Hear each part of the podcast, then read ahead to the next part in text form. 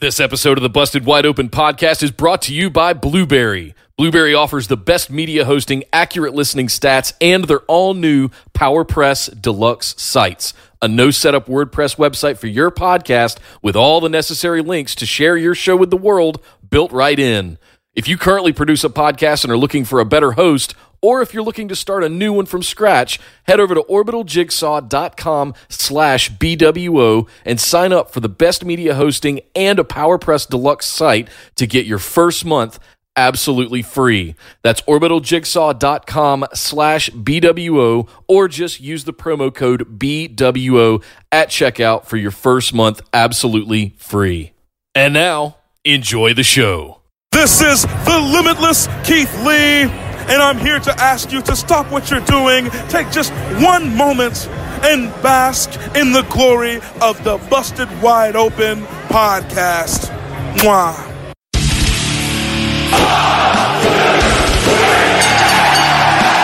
You're listening to the Busted Wide Open podcast, dropping the elbow on the hottest topics in sports entertainment and the world of professional wrestling. With your hosts, Nick Howell and Sir Ian Dangerous. Coming to you from the Orbital Jigsaw Network Arena in sunny Southern California.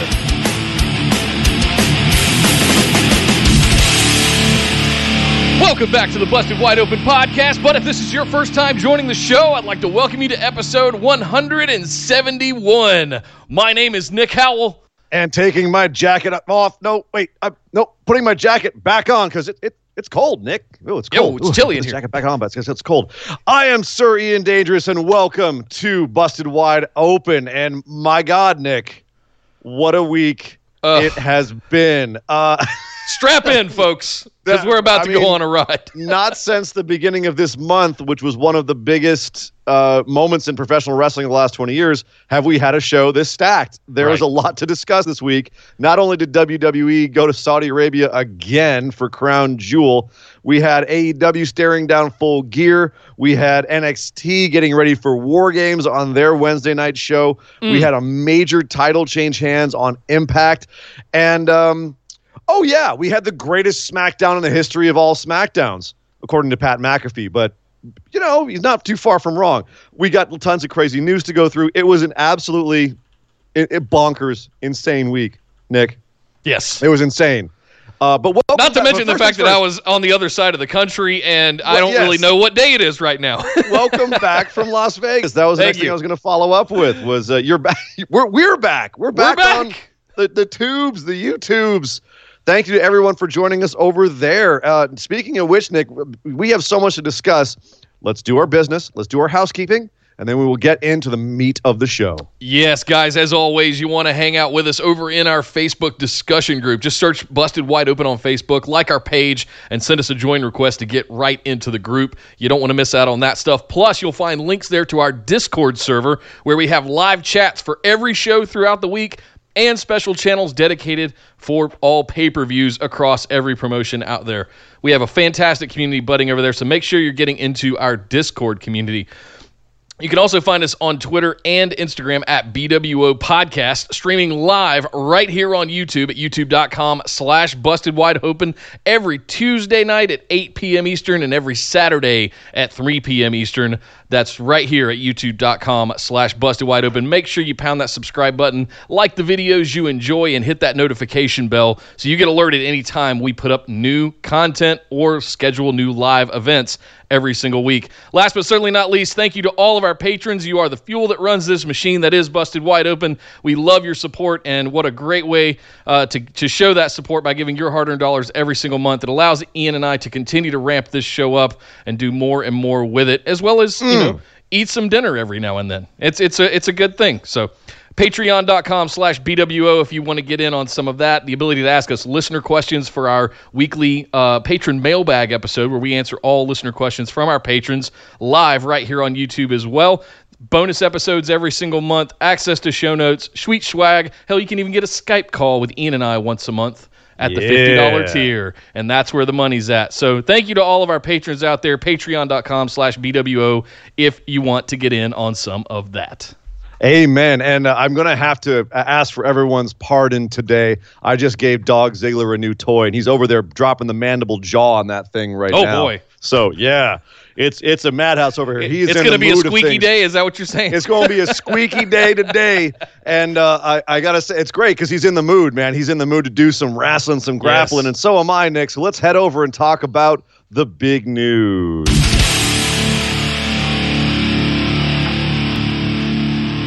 Well, it was interesting that uh, that I got back when I did on Thursday. Uh, because I did, I did. While I did miss the actual broadcast of the show, I passed out as soon as I got home and woke up at like two in the morning to read the first thing on my phone was that WWE talent and staff stuck in Saudi Arabia after yeah. the Crown Jewel event that happened in Riyadh. Uh, apparently, there it was a combination of weather. There was some stuff going on with Atlas Air because they were trying to get them to Buffalo uh, yeah. which uh, you know all that all kinds of stuff going on, madness and chaos that led to what we'll talk about later. But Ian, what happened with everybody? Do we know so, yet? Well, we don't. There, has been like a couple of statements, like official statements. Right. Um, of course, obviously with wrestling journalism, there's been a lot of speculation and sure. uh, wild hyperbole going on about what it could be. Uh, we know for a fact it was nothing on Buffalo's end. We know for a fact that quite a few people got out on separate chartered flights. So it didn't seem like they were holding people back. It was just that the one major chartered flight that most everybody was on had mechanical issues, and that was Atlas Air's fault, and they've apologized for it. But yeah, people didn't get back until literally two hours ago now.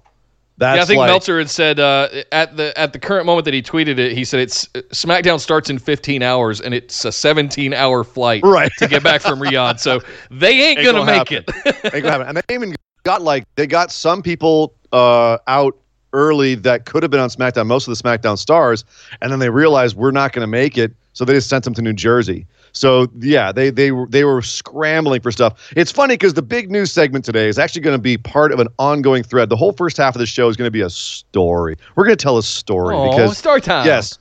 Uh, Crown Jewel ended with the most everybody, like 75% of their staff getting stuck in Saudi Arabia.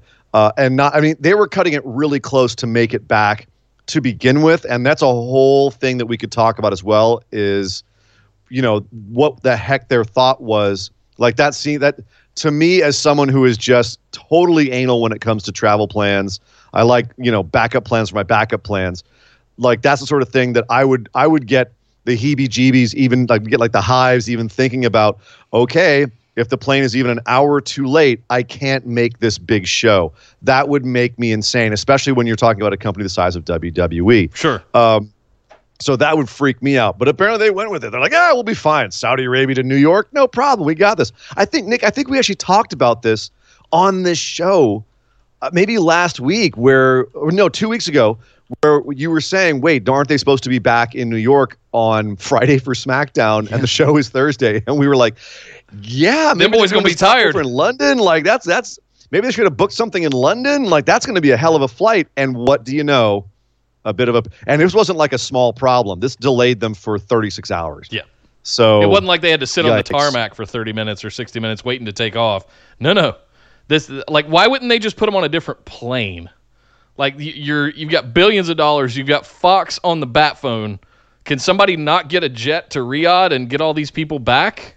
Uh, that's what I'm I, that's what I'm curious about. Well, and that's why you, you hear a lot of people who are reading through the wrestlers' tweets, which you should never do for news. That's that's the oh, world sure. of kayfabe right there. You yeah. know what I mean? Uh, Rusev tweeting out "Save us" or something like that. you know, it's just it's fueling the fire. Everyone's like, "Did they say something wrong? Did they piss off the Saudi government? Oh my God, is there going to be some international issue?" No, they're wrestlers. They're having fun while they're bored, stuck in an airport. You know, uh, one one. I would love to hear more stories about this whole process. Um, but obviously, here's the thing: getting out of Saudi Arabia. Jericho said this on his po- on his podcast before. Getting out of Saudi Arabia, especially on a flight to the states, is not an easy thing, especially a chartered flight. So mm. I think their options were limited. And again, I, I'll admit that speculation on my part. But from the information that I have, I would speculate that it's not just something like snap your, not like you know flying from New York to San Francisco here in the states, sure. where you've got a ton of flights leaving every day.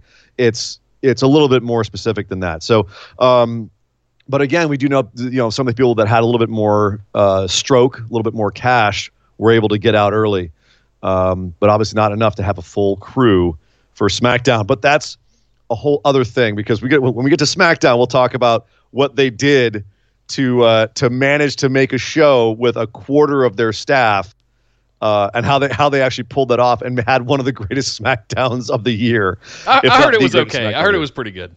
Uh huh. What do you mean you heard? You watched it? I know you did. Yeah, of course. And you better have.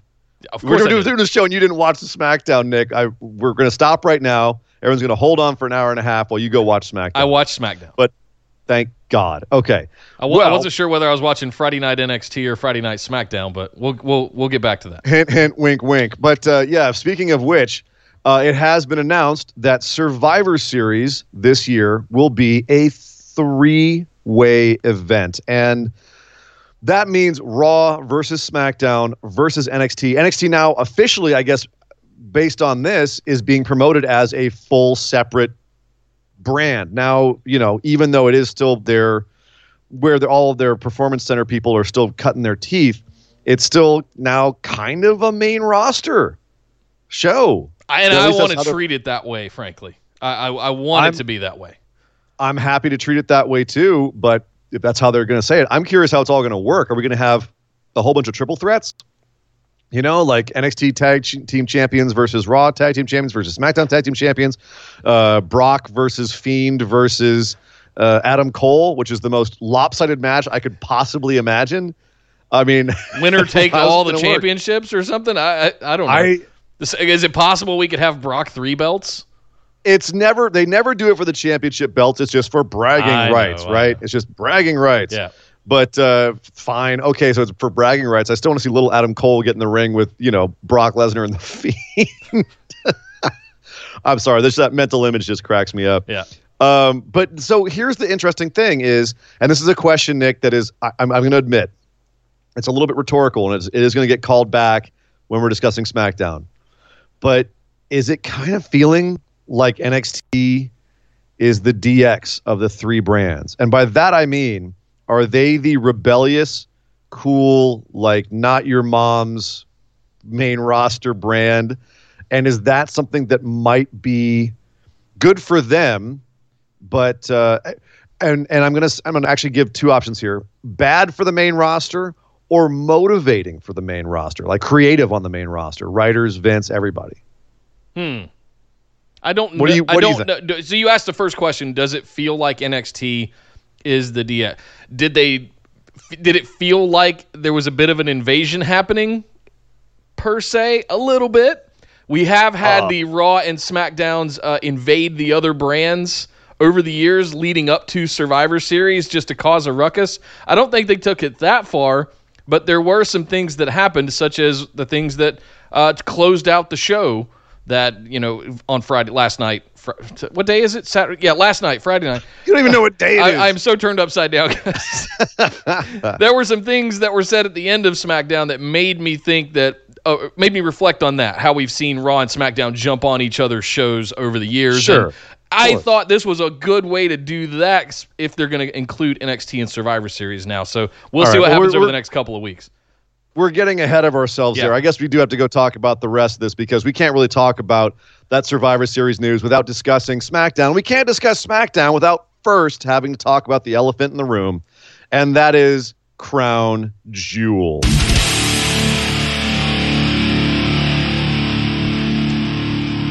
So I got back from Vegas uh, after a hell of a week, was absolutely wiped out, passed the hell out as soon as I hit the door, and woke up at one or two in the morning and decided, yeah, I'm going to go watch Crown Jewel while while my lady mm. sleeps, uh, and I'm going to go up here and go through this three and a half, four hour show, and just to get it out of the way. And I got to tell you, man, I was very, very entertained.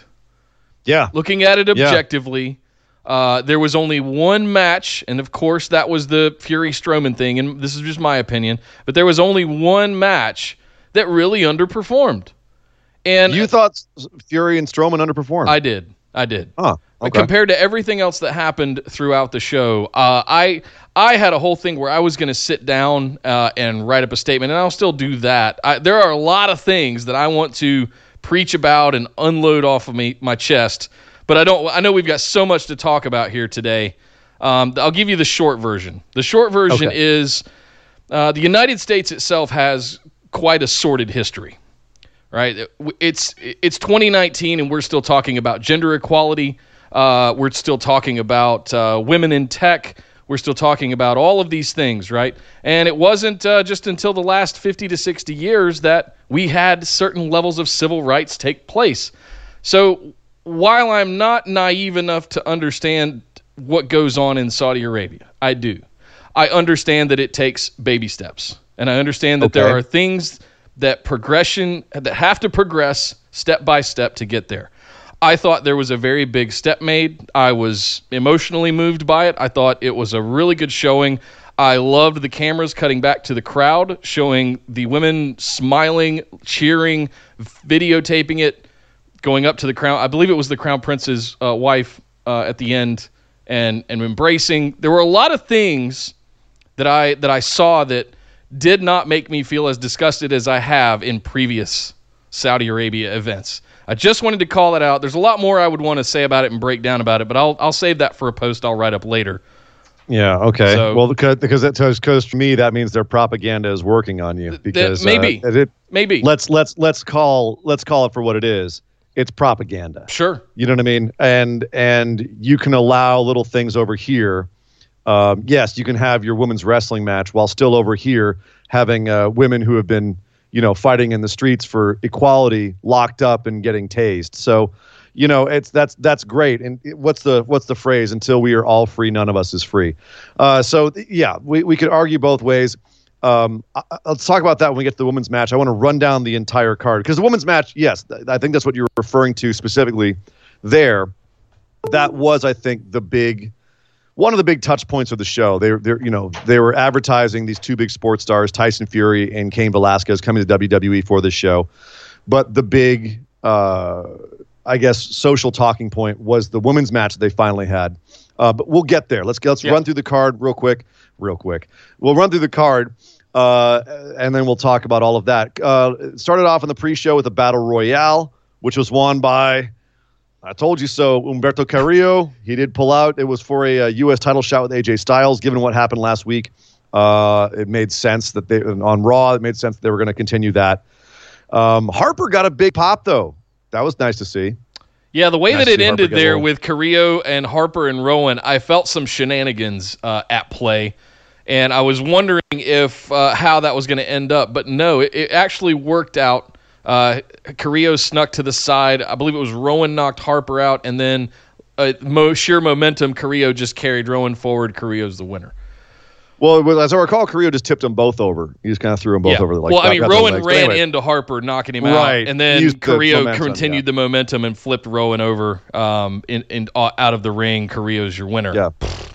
I Yeah. didn't see that coming, but I guess I did. I- the more I think about it, so I did, and I know uh, you, and it you've been actually seeing made it coming for, for six made- months. I've been telling you, Carrillo, Carrillo, Carrillo, and uh, and then he went and had a match with AJ Styles later in the show, which was, you know, it was fine as well. It was uh, the only problem with that match is it came after Tyson Fury and Braun Strowman, and the crowd was so hyped up after that that they didn't give a crap about the AJ Styles Humberto Carrillo match. But oh well. I mean, uh, there wasn't really anybody else in the match I thought deserved to win besides uh, besides him that would, would really have that hasn't already had a feud with AJ or wouldn't have had a good match later on, given the you know kind of face heel dynamics you want to have on an international Sure. show like this. So, um, so there's one last note: Rowan Shirt Watch, Rowan Shirt Oh, Watch, Rowan Shirt Black, Watch. Black Label Oh, Society, Little Zakk Wylde. Yeah. little Zakk Wylde action. Very nice, very nice. Zakk Wylde, good dude, big beer drinker. At least he was when I knew him. Um, then on the main show, we start off with Brock Lesnar and Cain Velasquez, and it was just like a it was an MMA match. They just lots of strikes. Uh, they didn't. It wasn't really a wrestling match, but uh, here was the weird thing. It was over in under two minutes. Cain Velasquez looked like he overcommitted, and Brock Lesnar got him in a Kimura as he was going for strikes on the ground and tapped him out. And then uh, F5'd him on a chair. Rey Mysterio comes out, beats the crap out of Brock Lesnar with a chair, chases him off. What the hell? What what was what? Because I don't understand it. I'm trying to wrap my head around it. What was the thought of bringing in Cain Velasquez to WWE, making him look like an absolute killer, making him look like the guy who could finally beat, beat Brock Lesnar, and then have having Brock Brock him in two minutes, tapping out your boy in two minutes. Like I know, look, they're going for more of a shoot style here, and in shoot style, uh, submissions work very effectively, and they come in quick. And How many it happens first like round TKOs and knockouts do we get in MMA? So I, That's that's Yeah. how it works. Like Yeah. I I get that theory, but why do that? Why have it booked that way after all of this? I know there's more to be told with the story, but this to this seemed completely why did and here's here's part two.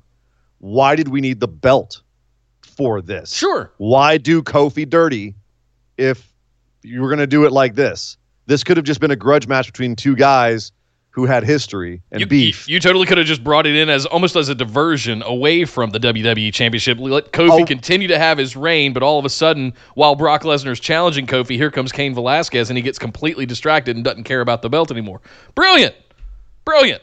That would have been fantastic, and we wouldn't have had we wouldn't have had to sit here for the last month shitting all over WWE for for the six second Kofi Kingston defeat. right. Oh Yeah, well. I- uh, I, I did So like was a- how fired Rey was. He came in swinging a chair like a wild man. Uh, Yeah. That was very entertaining. Uh, it looks like it looked like he was really, you know, beating the tar out of Brock Lesnar, which you know pops the crowd. He, gave, he gave him a chair shot. He Yeah. gave him a head shot. Yeah. And Brock, Brock, you know, it was a, it was a protected chair shot. He got his arm up, Yeah. but he went, he got him in the head. Yep. Like that's the first time I've seen one of those in a while. Uh, in WWE, sorry, not not in AW. We do headshots in AEW apparently. I, I don't know where this goes from here. Um, I I did like the idea of Cain coming in. I agree with you. The title makes it feel um, more important than it should, uh, in a way. But if you're going to continue to do things like one and two minute matches, it just it it dumbs down, if you will, the the value and the weight and the gravity of the WWE Championship. And I just I Yeah. don't like that. Well, and it's it, here's the other cr- crazy thing is we now know that Cain Velasquez has a legit knee injury. Mm. In fact, he had it before he even came to WWE. He's got to go have surgery on that and rehab. So now he's out for six months. Got that So- five year deal though, I guess, right? It- but yeah, it's the whole thing. Just it just boggles my mind. Like we needed a big match for Crown Jewel. They had Cain basically come in on a bum leg to have a big match, and we screwed over Kofi for this. And now Cain's gone, and Brock and Rey are going to continue a feud. I actually wondered how they were going to continue it with them being on two separate brands, but we found out how they were going to manage that over on SmackDown. So we'll wait and get to that. Uh, we also had tag team turmoil. Uh, long story short, your boys, the OC, won in the end, beat the Viking Raiders in the finals. Uh, wow. They gave given the OC some shine. I thought this was the best case scenario, given that, you know, the whole idea of these stupid events like this is to give them something to brag about, right? Yeah. Give the heels something to brag about. That's just what the OC need. I What did you loved- think about I, tag team I turmoil? loved tag team turmoil. I think it started off a little slow, but when it wrapped up with heavy machinery, the OC, and uh, War Machine, because it is War Machine. Uh, if you had told me five years ago that I would get to see War Machine facing Anderson and Gallows for the best tag team in the world, I would have told you you were crazy. But we got it, and it's one of those things that was just oh, just just keep feeding me all of this stuff. Heavy Machinery looked fantastic as well. I wanted to put that out Yeah. there. It looked like Otis was getting a little gassed there towards the end, but uh, He's been. I've seen him look like he's getting gas in a couple, but they're making that boy work hard in these Yeah, they matches, are. man. but it's, They're giving him a lot to do. Yeah, he gets that hot tag and he can go for about sixty seconds, and then he's just gonna he's gonna be at, at that speed that he goes. Yeah. uh, at full Kool Aid Man roar, speed. Uh, and then Kool-Aid Man. yeah, it's like Kool Aid Man and Macho Man Randy Savage had a baby, and that's Otis Dozovic. there you go, people. There's a visual for you.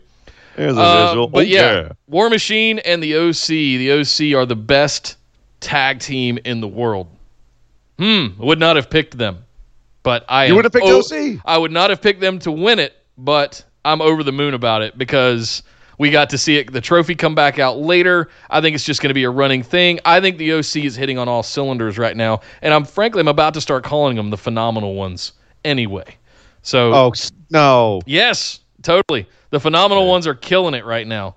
So hashtag Nick booking. Yep. Uh, so yeah, no, it, and and I know you're a fan of the WWE tag stuff when they do it right, and I thought they did it right here. So props to them for that. Another match that, that we pretty much all knew the outcome of, but they still over delivered was Mansoor versus Cesaro. Mansoor, the guy who they trot out every time they're in the. Uh, like he can't can't be in a match or win a match any other time of the year, but apparently like being in Saudi Arabia is his spinach, and he came out and had a a very nice match with Cesaro. Cesaro, I, you can see why he got put in the space because that guy is the definition of a good hand, and I mean that in you know both senses of the word. Uh, he's a, he's fantastic, and he can work with guys who are inexperienced like Mansoor and get a great match out of them, and he did here. And Mansoor cut a great promo after this match about how great it was to come home to Saudi Arabia and and compete and all that. So yeah, another one that over delivered. Do you think the Mansoor is ever going to get a push outside of Saudi Arabia, or is this just like a Saudi Arabia thing? Not in the Mansoor? current landscape of NXT, but I I was surprised that he didn't end up in the. Was he in the Breakout Stars tournament? I don't think so. He wasn't in there, was he? No, but okay. he has had matches in NXT. He had a one against Dijak, I think. Right, but I, I feel like it's the the landscape right now is pretty set in NXT. Uh, no, you've got so much room for growth with them taking over 205 Live as well, which just seems like it seemed to be like sure. going over there. I could see Mansoor in the cruiserweight division. Absolutely, he'd do fantastic.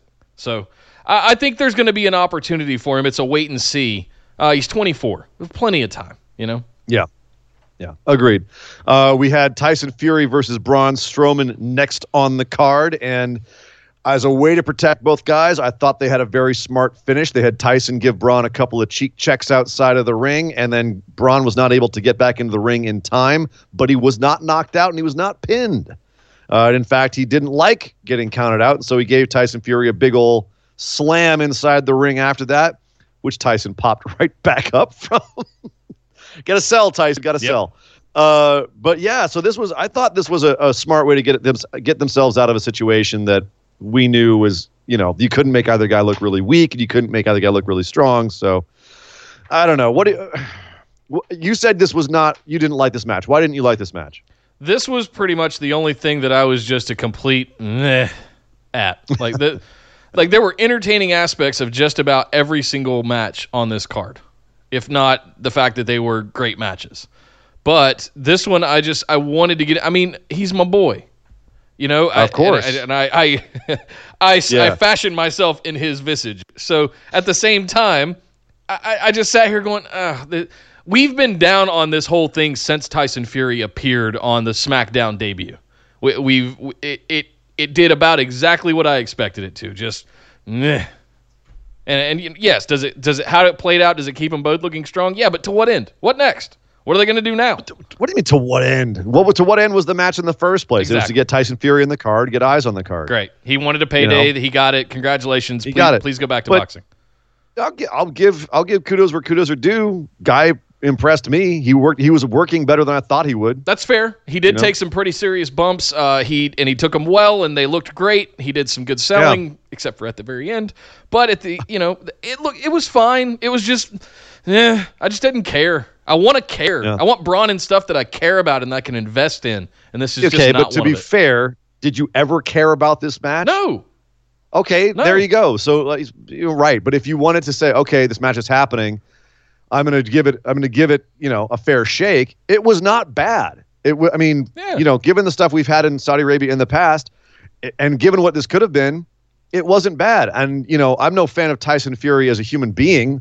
But as a performer, he did a good job here. I like the fact that he was interviewed and got mad about people calling wrestling fake. Like now that he he said that once he went through the training, he was like, "Dude, this is harder than boxing." He's like, "This is hard." He's the it's like it's the hardest thing I've ever done. And you know him coming out in defense of that, like honestly, like he was going to come out and defend more wrestling, like good on him. We need more dudes who are going to come out and take a couple of bumps uh, and see what it's like. You know, as someone who works in the service industry, we were joking the other night at my bar, like it would be a whole different world if instead of uh, you know people mandatorily having to be in the army or or whatever, or you know having to go to school, if everyone had to was conscripted into being a server or a bartender for at least a year out of their lives. Yeah. And seeing what it's like on the other foot and you know how much more empathetic you would be to, to other people, people in servile positions, if you were forced to do that. It's the same thing here, where you know you get a regular sports guy go out going out there and taking some of the hellacious bumps that these guys take on a nightly basis, and all of a sudden you're going to have a lot of people in positions that people are respectable positions saying, "Don't call this fake because it ain't fake. It's real. Uh, it's just scripted." So, just thought that was an interesting perspective Sure. on Tyson Fury's part. Yep. Um, Nick, I'm actually going to change things up here at the end just so we get we we, we backload this segment. Uh, I'm going to talk about Team Hogan versus Team Flair next, which was uh, Team Hogan was of course Roman Reigns, Chad Gable, Mustafa Ali, Ricochet, and Rusev, and Team Flair was Randy Orton, Bobby Lashley, Baron Corbin, Drew McIntyre, and Shinsuke Nakamura. Uh, what did you think of this match? I felt like it was a crowd pleaser match, like not you know fluff, nothing to it, not uh, not uh, what would you call it, a, a healthy meal, Yeah. but certainly filling.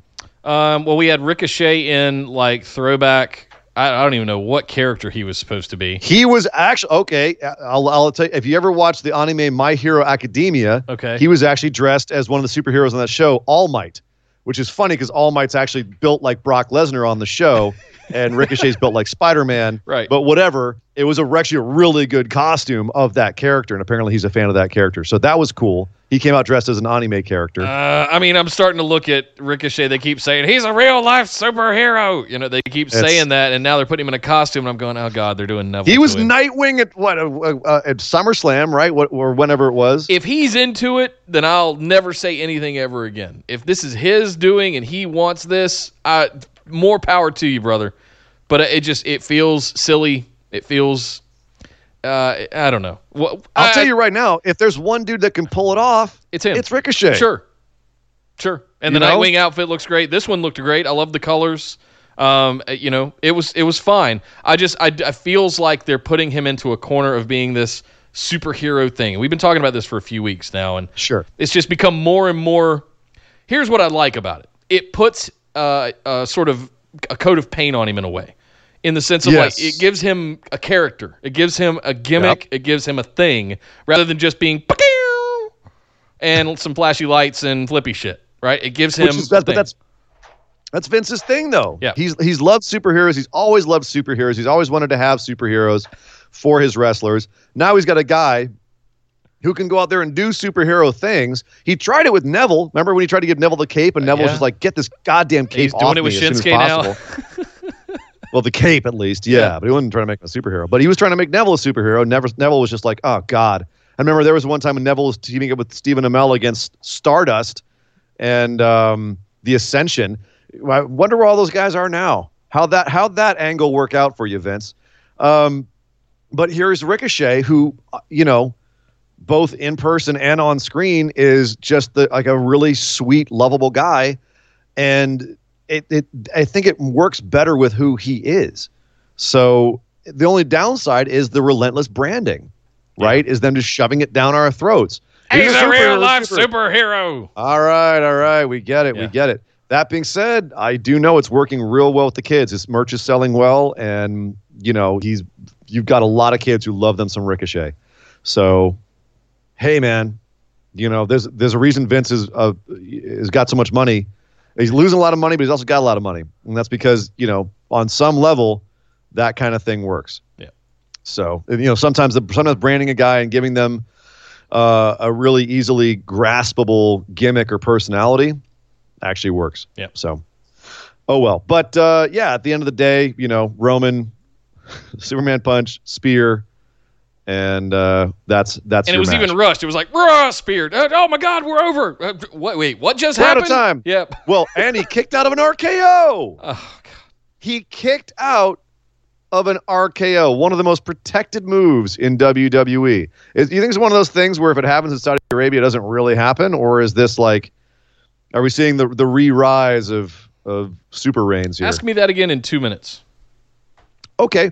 Uh, so next, let's uh, let's talk about the other two matches on the show, and I'm I'm kind of I'm debating which one to talk about first, whether the women's match or the title match. Which one do you think we should do first here, Nick? Um, I'm going to leave let's it to you. let's do Wyatt Rollins because there's there. I Okay. want to I want to kind of continue or at least end on a positive uh, of what happened with Natty and Lacey. So let's do Wyatt Okay. Rollins. Positive for you, maybe. Uh, all right, so Wyatt and Rollins, Bray Wyatt and Seth Rollins was a Bray Wyatt Seth Rollins match. Uh, red lights, fighting everywhere, lots of big moves, lots of stunts. Uh, lots of Seth went through some tables. Bray went through the announce tables. Uh, Bray went off the stage into a bunch of equipment, explosions, fire. And uh, as Seth was catching his breath, Bray pops up out of the smoking pit and gives him a mandible claw, and then gives him a sister Abigail, pins him one, two, three. A title has changed hands on a Saudi Arabia show, and Bray Wyatt is your new champion. Yowie wowie! Uh, Yowie. Wowie? Oh, wait, why do this here and not at Hell in a Cell? Was this reactionary to the Hell in a Cell finish, or what the hell was the was the thought here? I don't know. I Let me don't- double I don't- I don't know. Let me double down on that. And this actually, I had this theory at the time of the show, and it has since been revised because of things that happened on SmackDown. But my initial theory was, oh, sure, they can have the title change hands on the Saudi Arabia show because on Raw we have a cage match between Seth and Bray, and Seth can just walk out of the cage and win his title back without having to pin him. So they have an easy out, get the title back, flip it around. So give us, you know, a, a, a proper finish to the Hell in a Cell match in the in the Hell in a Cell revision match. They can, you know, basically give the give the briefcase to uh, Carmella after giving it to Ellsworth the first time. Uh, but they can have their cake and eat it too, essentially. Yeah. That's been revised. But is this was this just reactive booking? Do you think this was reactive booking?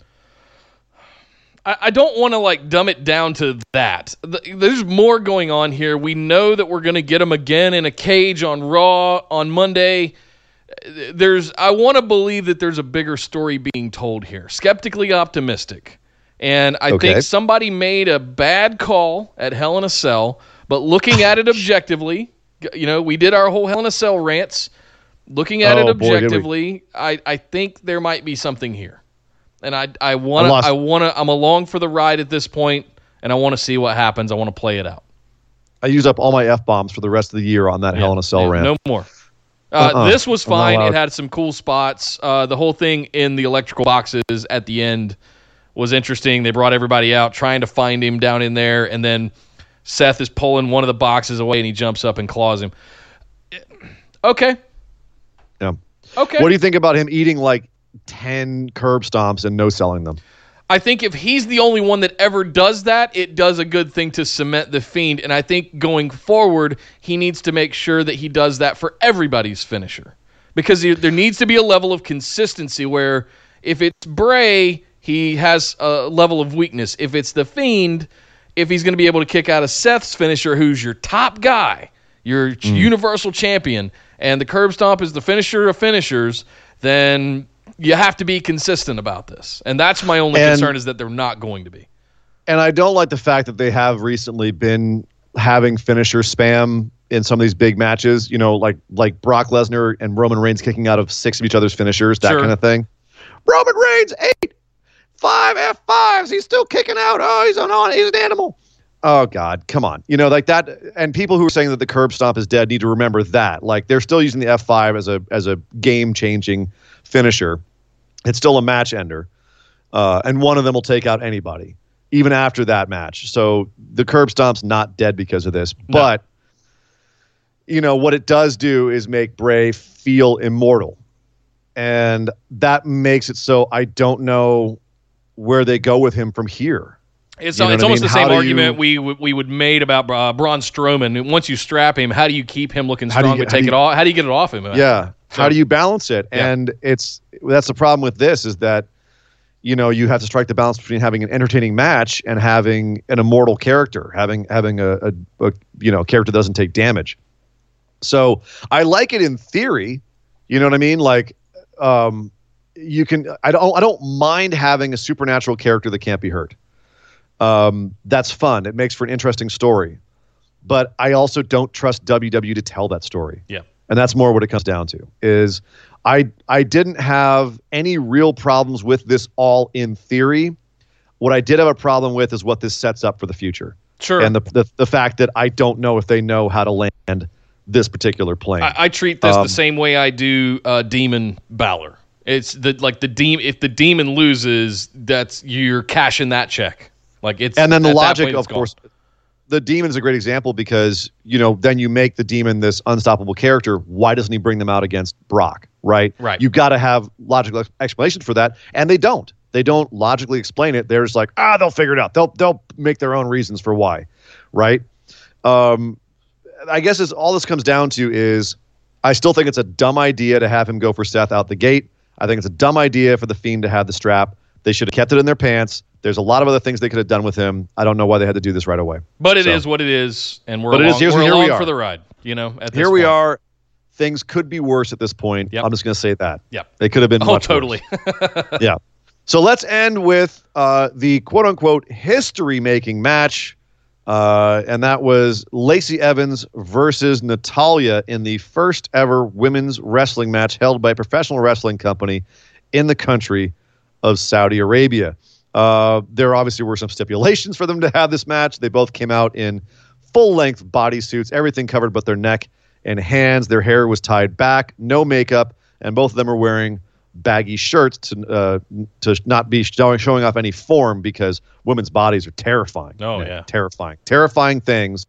You wouldn't want to have those male urges be uh, stimulated by seeing a woman's form. You know, what? It know, reminds God for- me. God forbid you have any any self control. But Spe- Anyway, speaking of which, a quick aside. Uh, one of the th- my favorite things that comes out around between Thanksgiving and Christmas, so we're about a month away from this hitting, is the annual Pornhub statistics, deep analytics that come out that shows you which country is watching which stuff. So I want to remind you of that, and we're going to go back and look at Saudi Arabia when that comes out, just as a little fun thing to do because I'm, a, I'm a Oh. tech guy. We're into big data. We like analytics, Yes. all that stuff, right? Let's see what Saudi naturally. Arabia has been watching all year in 2019. Anyway, yes, that that's why you're on Pornhub Right. for the statistics. uh, totally. Right. I read it. I read it for the articles. Uh, so yeah, here they are coming out to the ring, and they have another one of their matches. It was one of like of the dozens of matches they've had. This is one of their better ones. Um, you could tell it was a little bit heightened because of the emotions that were in the air. Um, and then you know Natalya beats Lacey, and uh, afterwards there is a big, a very emotional celebration. You know, both Natalya and Lacey get up on the ring posts and and celebrate. Uh, lots of tears. They embrace in the middle of the ring. Lacey is sobbing, and they both go ringside. And as you said, uh, we're speaking to a woman ringside. We never officially got uh, found out who she was, but we think she was the crown prince's wife or someone important's wife because she couldn't be there alone because that's illegal. It's actually that's actually a law. She could not have been there alone without male uh, a, a male escort.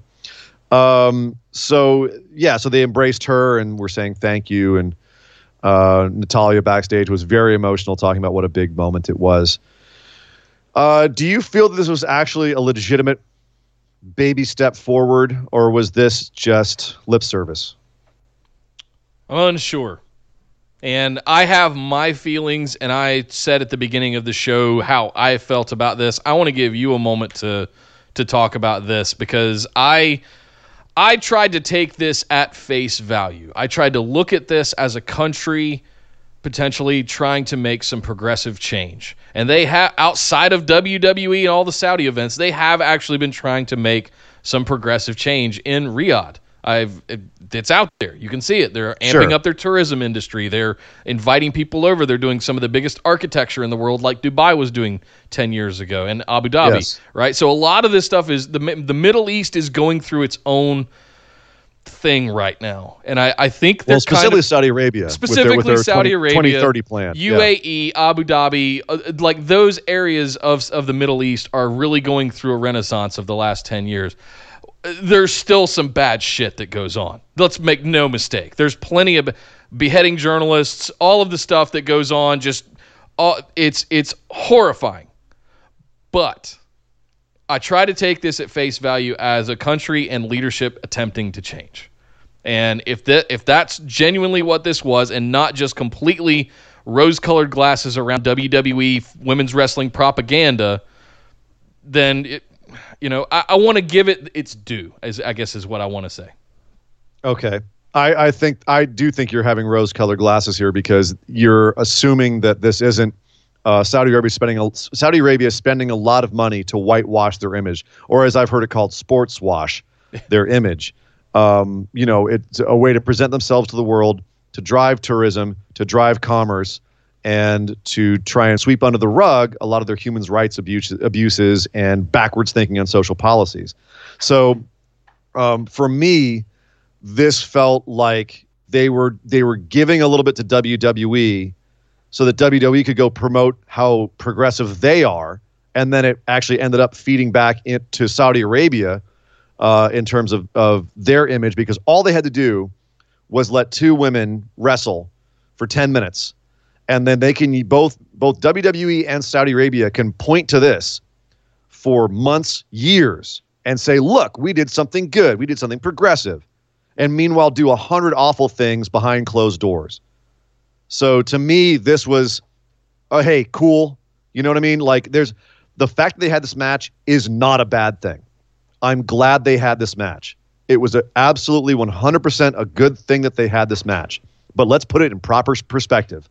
This was by no, this was was it a step forward? Sure, the babyest of baby steps. Was it done for the right reasons? No, I don't think so. I don't think this was done with any kind of good faith on the on the on the government of Saudi Arabia. Um, I don't think that it was done because WWE really cares about women's rights. This was done because it's good for both Saudi Arabia and WWE to look good on paper. Um, and and again, like you know, this this was a good thing. I, am I glad that the little girls in the audience got to see this? Yes. Am I g- glad that the grown women in the audience who were sitting there they got they got they got footage of them crying and a bunch of people videotaping this and like holy crap this is happening. Awesome. I'm so glad they got to see this. But it's not a like let's be clear. The people of Saudi Arabia are separate from the government of Saudi Arabia, right? I'm glad the people got to see it. And, but the, it's and the royalty for that matter. But it's it's the government that is the issue it is it is the the ruling class yeah. of Saudi Arabia that is the issue here, and they don't they they this is the crumb they're giving to the peasants. And it's like, see, see, aren't we magnanimous? We're letting this happen. But at the end of the day, are they going to you know actually have any progressive female policies? Oh, you let them drive last year. Congratulations, you're coming so far. Yeah. Give me a break. Yeah. So uh, yeah, I, I'm glad it happened. I'm really happy for Natalya and Lacey. Like it obviously meant a lot to them and I, and uh, and and as it should for them. Um, I want to address something else real quick, and that was people were questioning. I was questioning why Lacey and Natalya um, before this because it seemed like an odd pairing. We'd seen them fight so much in the last couple of months, so there was no real feud there. They have tons of bigger talent. Why those two for such a historic match? That seems strange. I'm still wondering why that was. If other women refused to go to Saudi Arabia, and these were the only two that were loyal or wanted the money or what that was. Like I'm still curious about why these two. But um, at the end of the day, it's irrelevant. The match happened, and only one water bottle was thrown at Natty. So I guess in terms of uh, Saudi Arabia not being very accepting of this match, that's a that's a small outlier. Yeah. Well, they were so. throwing shit at everybody. There was hats and gloves and stuff getting thrown at everybody down the ramp. I, Randy yes, but they threw, they threw something, something up, right? at they that those were throwing it at heels. They threw something at Natty because she's a woman and she's wrestling. I understand. I'm not sure. Okay. At least it wasn't a rock. I'm not going to change Ian's mind. they weren't trying to stone her on her way to the ring. Okay. All right. All right. Look, uh, I as much as the WWE propaganda machine was in fifth gear for for this, I my takeaway is the shots that I got of the crowd because that's not yes, are the, are things changing over there? It feels like that to me. It, it feels that way. Did they need? Did women require an escort to be able to come to the show? That's horrible. But did they get to see something like that? On you know, uh, next year, do we get to see women uncovered in their actual gear? I don't know. This is what I'm talking about. It, it feels like just the steps going forward. And I understand yeah. that. How many different religions do we have in the United States? Uh, we have a constitution. That's really the, the biggest difference that gives us inalienable rights uh, as citizens of the United States. They don't have that over there. And yeah. that's what it comes down to. At the end of the day, we ha- are granted certain things. Look, I'll say it again. it's been less than 100 years since uh, people of color, women, uh, anything but a white man could vote on stuff. Okay? We've come a long way ourselves. And it didn't happen overnight. And frankly, a lot of it is still going on. So it's not going to happen overnight in Saudi Arabia either. So Yep. I, I like the direction and the trajectory. Let's just see if it holds course. It was a bumpy road for us. It's going to be an even bumpier road in the in the dynamics of the Middle East. So I want to see how all of that goes on. So Yeah, I, with that, I 100% agree. If anything's going to happen, it will be you know baby steps, and then this potentially could be one of those steps. It just it it came off as as hollow. yeah, to me.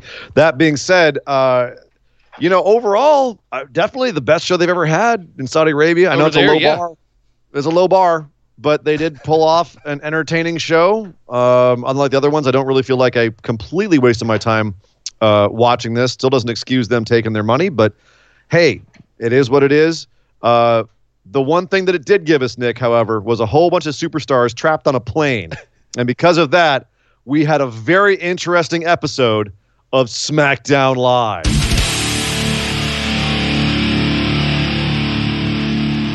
Well, this week on SmackDown, uh, Friday night Smack, Friday night NXT. I don't know what's going on anymore. What's the cure for the crown jewel blues? NXT invasion. That's right. When when you're stuck with all of your people over in Saudi Arabia, get a charter flight from Florida and fly in half of your NXT roster and have them invade SmackDown.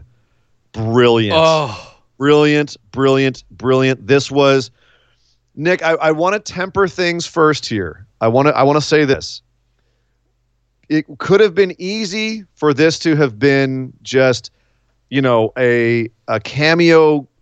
You know, that it was. It was a lot of like cameos and like I'm so excited to see so and so on this show, and I'm so excited to see so and so have get featured from NXT. Like how cool so and so showed up and did something cool, and there was that.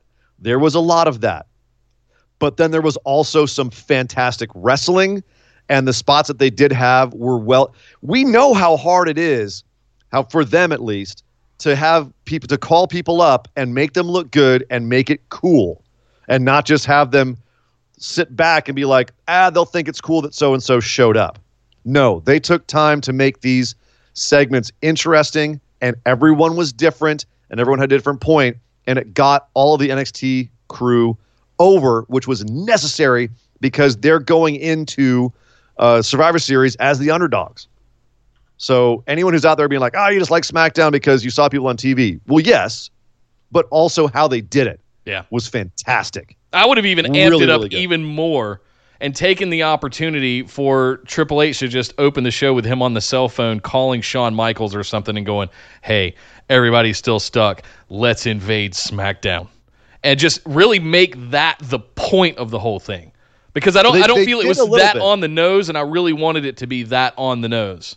I liked that it wasn't that on the nose. I like the fact that they had their first segment, which we're going to do last because it's we're going to talk about the NXT invasion first, Yeah. and also because apparently this is how close they cut it. They had an opening segment. Let's do it now. Let's get it out of the way. Let's get it out of the way. They had an opening segment with Brock Lesnar and Paul Heyman in the ring out there to talk about the Cain match. Who wasn't even got the- scheduled to appear, by the way. Nope. Uh, Brock Lesnar, by the way, company man showing up on TV when no one else can. when was the last time you Brock Lesnar actually showed up to work when everyone else didn't? Wow, Right. that's the, how the tables have turned. Um, but yeah, Brock and Paul were in the ring talking about how Brock finally got the uh, the monkey off his back. They actually showed the entirety of the Brock and Cain match. Not only was it that short, but they were stalling for time. Right. Uh, but they showed the whole thing, and we're and the end of the at the end of the day, Brock quit SmackDown and said, "Well, you're not going to let us get Rey on this show. We'll go to Ray. We'll go get Rey Mysterio on his own show. We're going to quit SmackDown and go to Raw." Interesting. Okay, how does that work? Is he still the Well, champion? he's still the apparently the champ, but he's taking his championship to Raw. Meanwhile, Bray is now the champion on SmackDown, which throws all kinds of holes in my theory that Seth's going to win the title back on Monday because then you can't. You're going to have two titles on Monday again. So, ah! but um, yeah, so that's also funny because that means the Universal Championship's coming back to SmackDown, which means that Vince still thinks that damn Universal Championships is his number one championship, which is hilarious. Hilarious to me. Um, so initially, I was like, of course, Brock's out first because he wants to just get done with the show so we can go out and have a steak and not have to be there for the entire show. Right. Makes sense. No, apparently they did this first because the plane, the charter plane they had coming up from Florida got in at 7:55. Show starts at 8. Everyone from NXT who was on this show was driving to the show while the show was starting. They had a police escort. And that's why Paul was talking. That's why Paul was talking so slow and pontificating because he was buying time, and they got there just in time for the third segment where they had the first NXT debut. But I liked. But again, you were saying you wanted it to be really like big, like have Triple H on the phone there, like yeah, calling the NXT guys. They didn't know if they'd get there in time, Nick. That's why you just had the little subtle shot of Triple H and Shawn Michaels watching Brock leave and kind of going, huh, look at that. Eh. Subtle little thing, hedging their bets. But luckily for us, it happened. We actually did get an NXT invasion, and it started after the match between Nikki Cross and Bayley, which was a fine match. Yeah. Typical, typical ones. I, I thought it was well worked on both their parts. Uh, ended up with Sasha Banks getting involved, costing Nikki the win. No real surprise there. Uh, I thought it protected Nikki. Fine, okay. Yeah.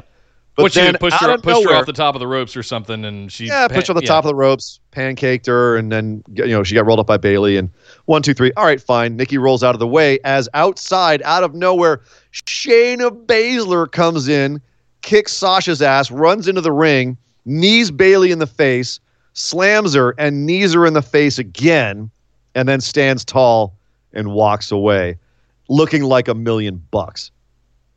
Uh long Yes. overdue, in my dude opinion. the we've been wanting Shane on the main roster for a while for multiple reasons just to inject something interesting and seeing her in the in the ring with the women's division it shows what a marked difference her presentation is to the main roster women's Yep. like the, the main roster women who who try to get in the ring and look badass and Shayna gets in there It just is. yeah you just you feel she's got the presence There's no trying uh, on Shayna's part. She just is. No. well because she could legit kick any of their asses Yeah. and some of the men too Yeah. No. Uh, so that that helps. Shayna's a Shayna's a bad woman. Uh, so this was this was the moment when we were watching the show, Nick. Uh, at least for me, I don't know about you. When I went, huh? What? What? And sure enough, they didn't. They did not wait. The second that that, that was done, we cut to the back. Sami Zayn is saying, "Okay, I see what's going on here." Uh, the old uh, the old NXT feels like they're gonna uh, take over, huh? Okay, I remember NXT. Starts talking smack about NXT. Who should show up? Staring him down. Bro. Matt Bask Riddle. Keith Lee.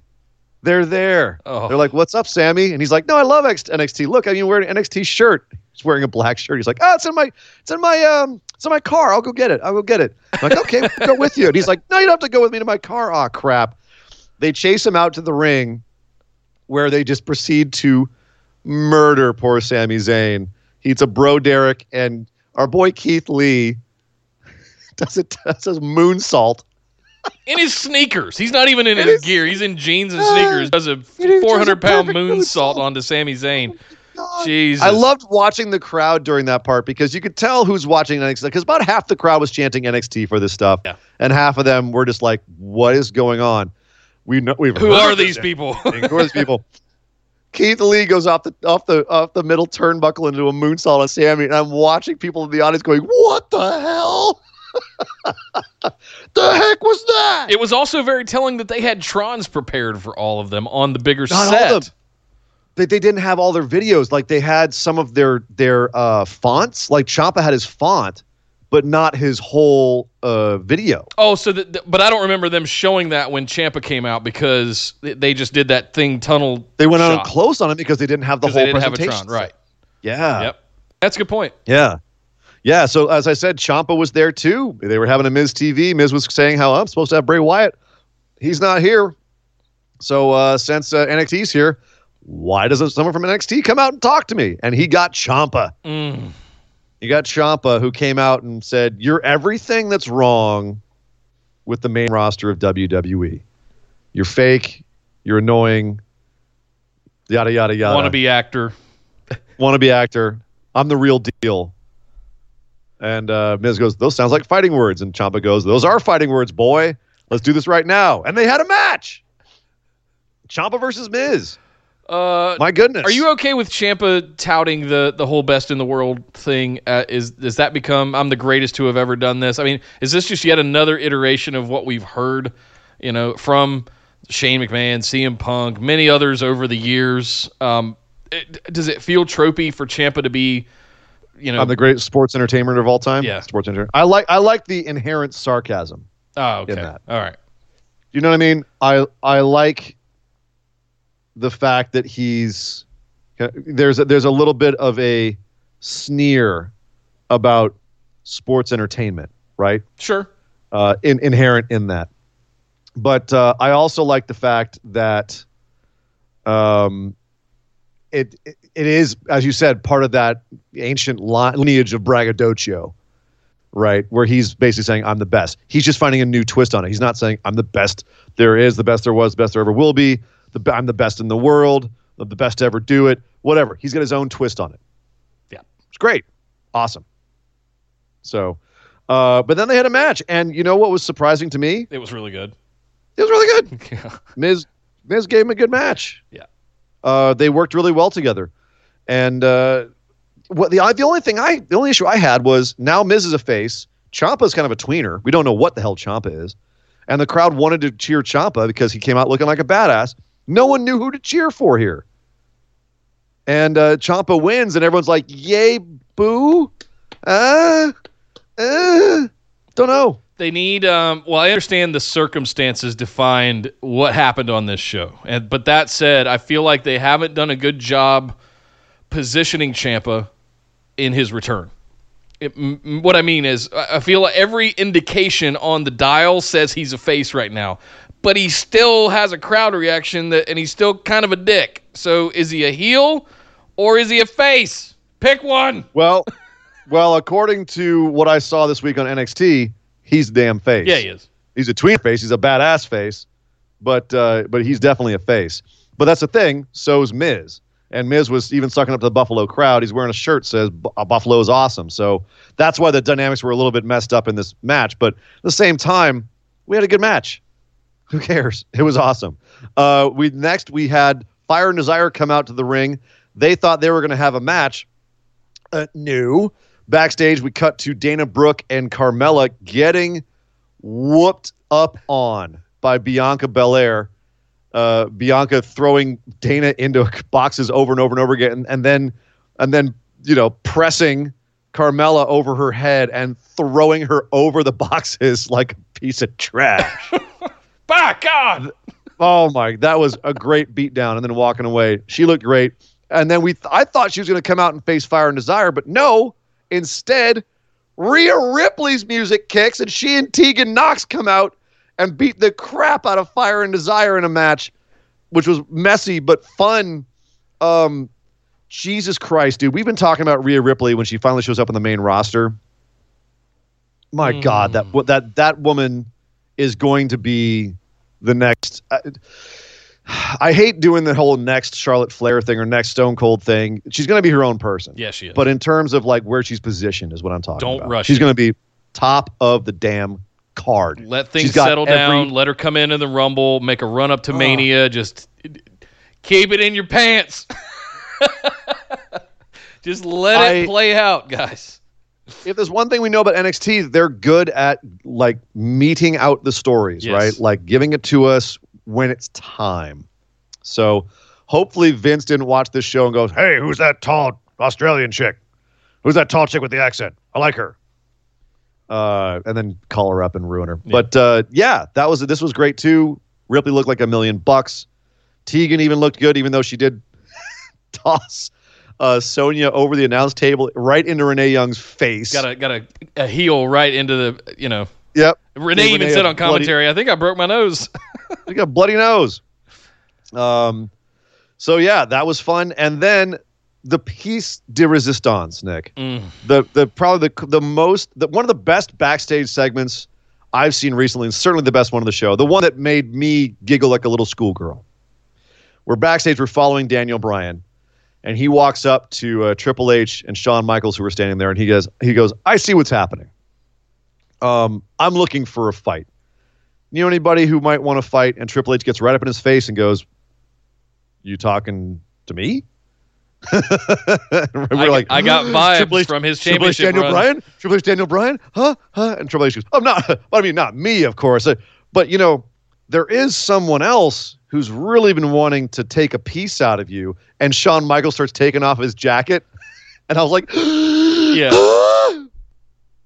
And of course, Triple H goes, "Oh no, no, no, not not him, not oh, it's him. cold no, in here. Shawn Ooh. doesn't wrestle. Yeah, oh, put your jacket back on. Put, put, put your jacket back on. It's cold in here. uh, no, no, no. This guy and Adam Cole walks in from the other side of the screen with the NXT Championship on his shoulder, and the, oh god! And Daniel Bryan says, "Cool, I'll fight you. How about if it's for that championship?" Triple H goes, "Oh, we're you're a betting man. I'm a betting man. Let's do it." Daniel Bryan versus Adam Cole Baby. for the NXT Championship in the main event of this show, and they went out there and burned the damn barn down. And they gave him 20 to 20 minutes at least. They gave him 20 minutes. Yeah, they it- gave him th- oh. three commercial breaks. It was all. It, I I was looking at it. I'm like, is this the last thing they're going to do on SmackDown? Because there's still a half hour left on my recording here. yeah. We, you're going to go out there and give Daniel Bryan, who's reverting back to American Dragon Daniel Bryan in both presentation and ring style, against Adam Cole, who's up there willing to sell his ass off for that Daniel Bryan. And they've booked a match where you're not going to have finisher spam and everyone kicking out of everyone's finisher. Uh, Adam Cole went out there and took some serious punishment from Daniel Bryan. Daniel, I mean, I love the way they built this match where he like Daniel was in he was the guy who was running this match for most of it. Beating down Adam Cole. Adam Cole kept like getting a couple really strong shots in there just to just to get his back. And then at the end, Daniel Bryan could not tap him out. Cole slips away, gives him a Panama sunrise, and the fi- and the last shot, one, two, three. I knew both of those were coming, and the whole time I was going, "Oh, not But Daniel he- Bryan on his thing. neck! Not Daniel Bryan on his neck!" Bryan went for a diving headbutt too. Like, oh god, Uh, they let Daniel go out, go out and work for this match. Showed again why he's one of the greatest. And Adam Cole. I mean, think about this, dude. They had an hour to put this match together, unless they were on the phone with each other on the plane. They had an hour to put this match together, and that, and then most of it probably was just them figuring it out in the ring. It's probably why Daniel Bryan was leading most of it. But I loved, I like the for people who hadn't seen it before, that combination, the Panama Sunrise and the last shot, like back to back, looked like looked devastating. Mm. It looked like holy shit, what was that? What was that? It just ended Daniel Bryan. It worked. That crowd was molten, molten for this, as they should have been. It was the the greatest SmackDown match of the year. I find me a better someone, anyone in our in our discussion group, find me a better SmackDown match this year than this match. I can't. please. I can't. And and then afterwards, Triple H comes out to the ring. All the NXT people that are there for both 205 Live and for SmackDown, they all come to the ring. And Triple H does. Uh, it took me. I was like wondering why that sp- speech sounded familiar, Nick. When he introduced X Pac to DX back in the day, he had a very similar speech where he said, "If you want to start a war, you go to your blood, you go to your family." And he called out, and then he said, "You go to the Kliq." Back in the day, here he goes, "You call out, this is my family." And he walked over and too sweeted Shawn Michaels, who was sitting up on the turnbuckle back there. Did you see that? Did you catch that? Yeah, of course, Yeah. of course. Uh, so yeah, so he puts over his he puts over his brand, he puts over his people. Everyone on his brand looks amazing, and they needed to. Here's the thing: WWE's back was against the wall on this show, and they ended up making a show that made the most sense. That was the most entertaining show they've put on in a long time for SmackDown. Um, what to what do you attribute the success here? Is it the fact that Vince's Vince Vince's hand was forced? He was forced to listen to other ideas. Um, because at the end of the day, it was still Vince's show. He was there, but obviously Triple H had a bunch of fingers in the pie here. Like what what what to what made this work? I feel like this might not have been as so out of the blue as everybody is making it out to be. I have a gut hunch that much like we do leading up to Survivor Series every single year, where we have Raw superstars in, invading SmackDown and SmackDown superstars invading Raw and causing a ruckus. Sure. I think the the whole plan this year with the introduction of NXT into the mix was to have NXT come on to either SmackDown or Raw or both and cause a ruckus, kind of how they did for this show. I, I, I don't know how much of this was an audible versus how much of this was kind of pseudo planned as a lead up to Survivor Series. So I, I I'm not 100% sure to answer your question there of like how much of this was uh you know was Vince calling an audible so to speak or letting other people influence it. This might have been Sure. part of the plan the whole time, guys. And I mean, you know, if I were to wildly speculate, uh, I would say that yeah, you. I mean, it would make logical sense to have NXT invade, especially given the fact that you're doing a three. They they, they knew they were doing a three way Survivor Series Yeah. before this happened. Sure. It would be logical to have NXT invade. Did they do it before they were originally planning to do it? Did they do it in a different way than they were planning to do it? It seems strange because it's they have they sometimes have a hard time letting the quote unquote lesser talent go over the bigger talent. But you had Ciampa beating Miz, you had Adam Cole beating Daniel Bryan. You know, like this was uh, which was the right decision. Those were the right decisions to make Yep. right? You had you had Sami Zayn get get punked out by Keith Lee and Matt Riddle. You had a couple of your le- like everyone who who got beaten was someone who could be beaten, but it still made the NXT stars look like a big deal. Which they It was the right to do. decision the right across thing the to board. do. Agree with you completely. It was the right thing to do to cross the board, and yet they still protected the majority of their roster. Not intentionally, they were stuck on a plane, but they still like they were able. This is how it should have been booked, and it was uh, it was you know reminds me. This time last year, we had Becky with her with her nose bloodied by Nia Jax standing at the top of the arena with her fists in the air. You know what I mean? Which was another unintentional yet brilliant thing. The year before that, uh, we had a whole bunch of people with the mumps, and you had Finn Balor versus AJ Styles out of nowhere, which was a great idea. with that they didn't mean AJ. Wasn't do. that the one where AJ had to fly back from South America and save it? Yes. Yeah. Yeah. Uh, the, you you had Kurt Angle joining the Shield. You know what I mean? Like Yeah. stuff like that, which was some of the best stuff of the year, and it's because their backs were against the wall. So. I really when their backs against the wall more often. If this is what we get. Um, one last thing before we get out of it, I can't get out of this without talking about the fact that Stephanie McMahon came out before the Daniel Bryan and Adam Cole match because we couldn't go one goddamn show and forgive my epithet here, cover your kids' ears. We couldn't go one goddamn show without her sucking her own dick about the woman's evolution. Uh, and how wonderful it was, how great they are that they had a women's match in Saudi Arabia. And of course, no one else could talk about this except for Stephanie McMahon because she's got to get herself over on this. She's the chief brand officer.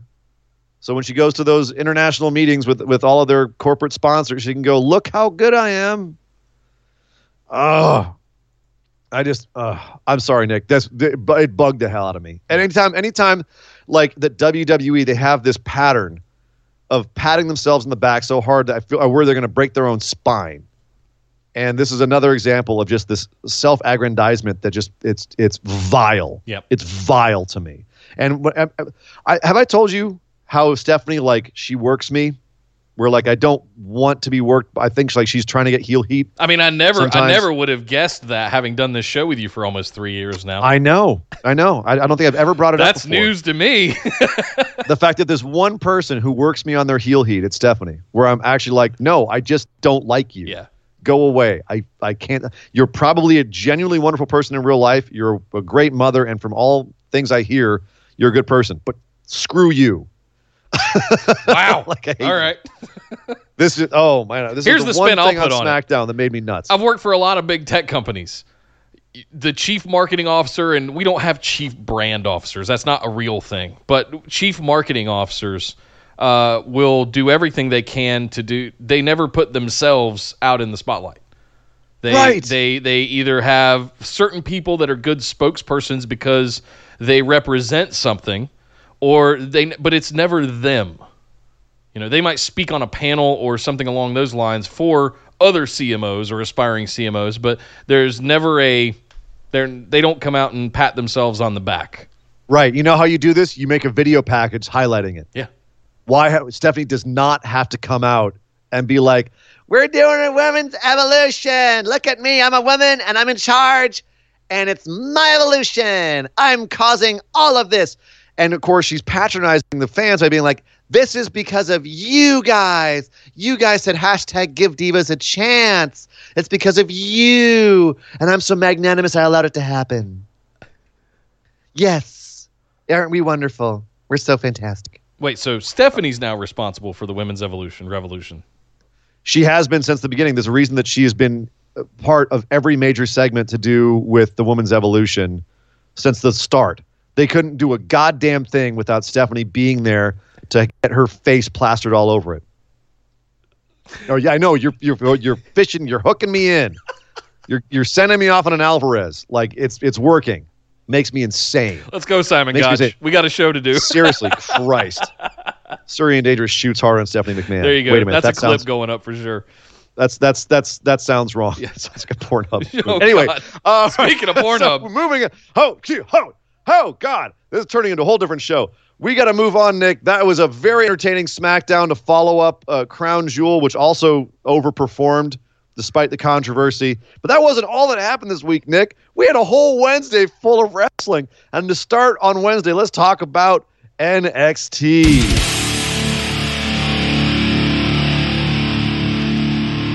Well, kicking things off on NXT, we had the Kabuki Warriors show up. And they showed up after yelling in Japanese at everybody last week on the Tron, showed up to defend on NXT their WWE Women's Tag Team Championships, facing off against Tegan Nox and Dakota Kai. But that's not really the story of what happened here. Uh, Ian, I thought you want we to were break just- this I down? know.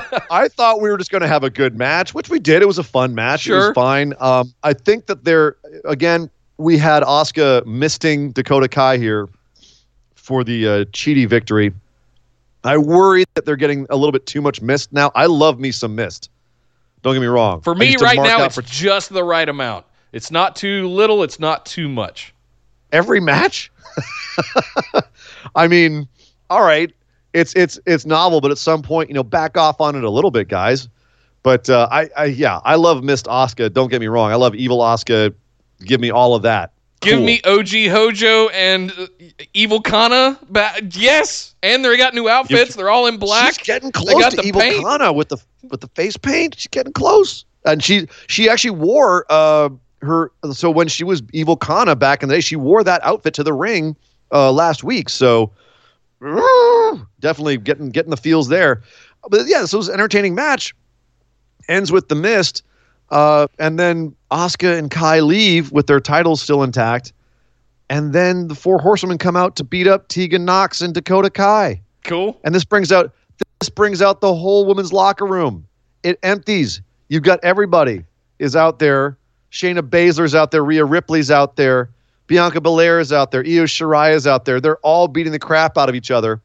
And then Nick, it's it's becoming like my second Christmas on an NXT episode. Well, Regal comes out to the crow's Uh, nest. somewhere somewhere around October, end of October, beginning of November. Yeah, the crow's nest at the top of the stage. There's a huge brawl going on. Regal just goes, Regal- "Hey!" Regal comes out. His eyes are smoking. There's there's fire coming out of his collar, and he gets up on stage and goes, "There's only one way we can solve this.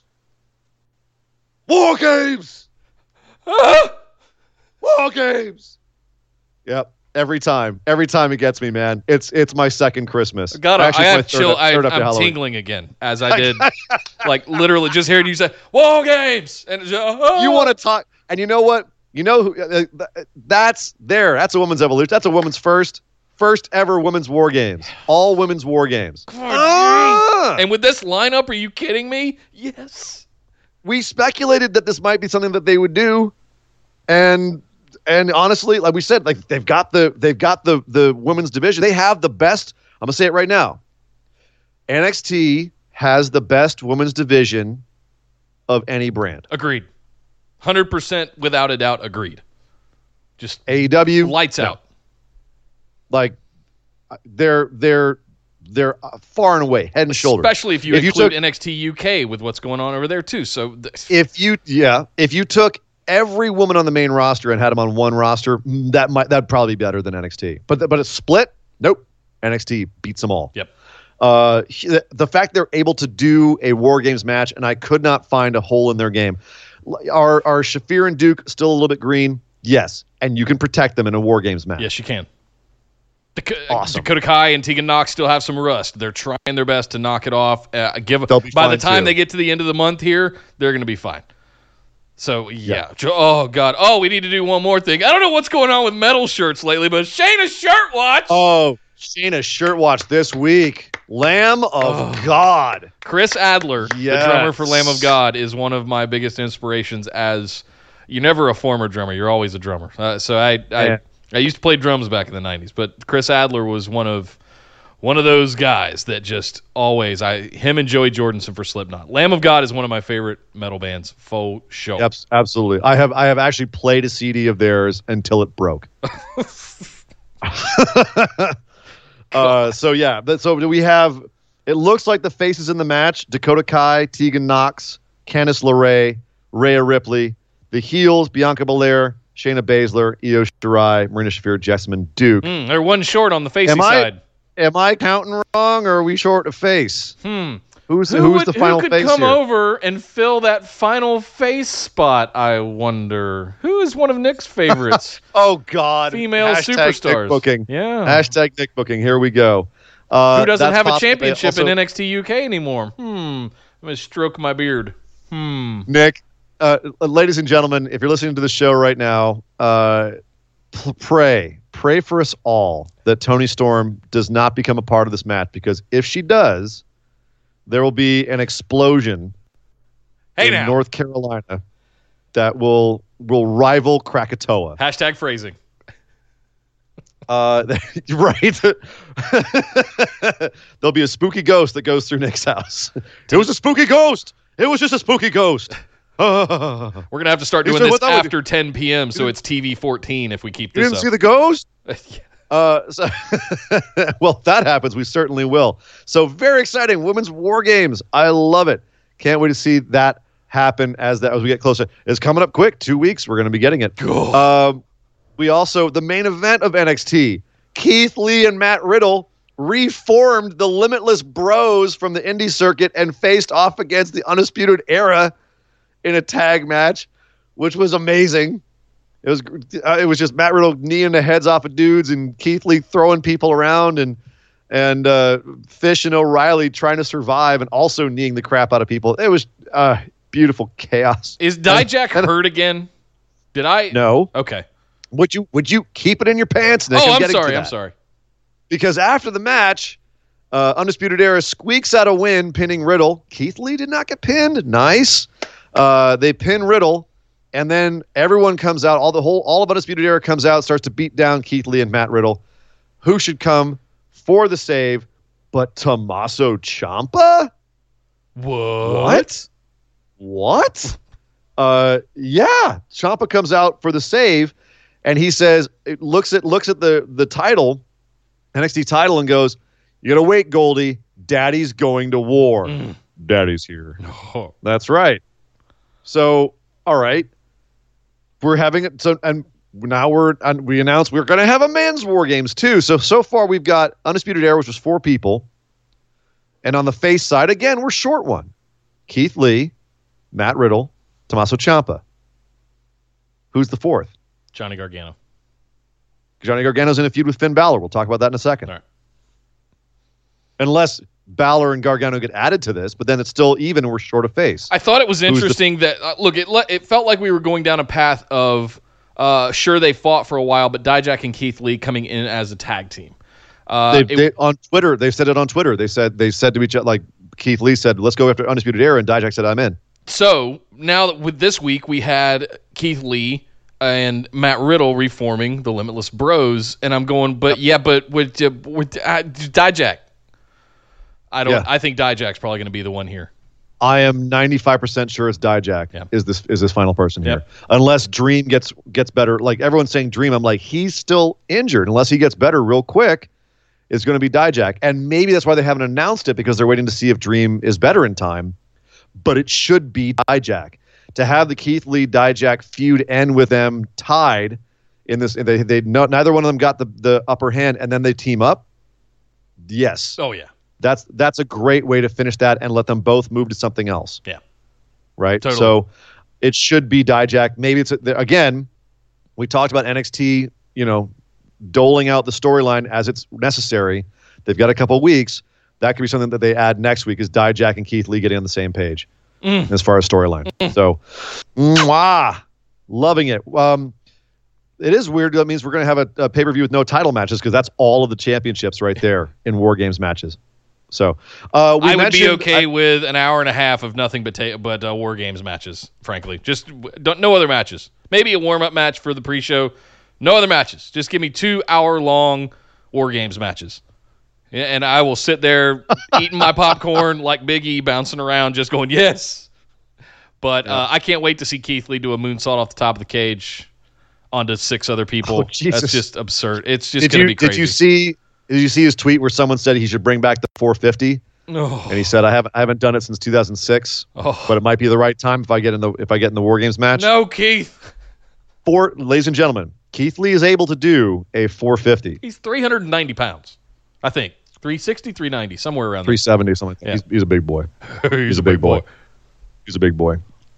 Uh, so yeah, I mentioned that Finn Balor and Johnny Gargano are in a feud. Finn Balor came out and had one of the best promos he's had in WWE this week, where he basically said, "That's right, I'm Finn Balor. I'm here because they made me put over a masked guy on the main roster who's the new flavor of the month. So I came here to be myself because I don't watch wrestling. Wrestling watches me. Uh, and uh, yeah, and that's why I'm here to, you know, last week I put Johnny Gargano in the hospital. And Johnny, if you come back out of the hospital, I'll put you right back in and make you Johnny watches wrestling, not Johnny, Johnny wrestling. And he walks away, still throwing the double pistols. The prince is back. The prince is back. Oh my goodness. is indeed. Whew. Did you like? Did you like his explanation here for why he went heel? Basically, just screw everybody.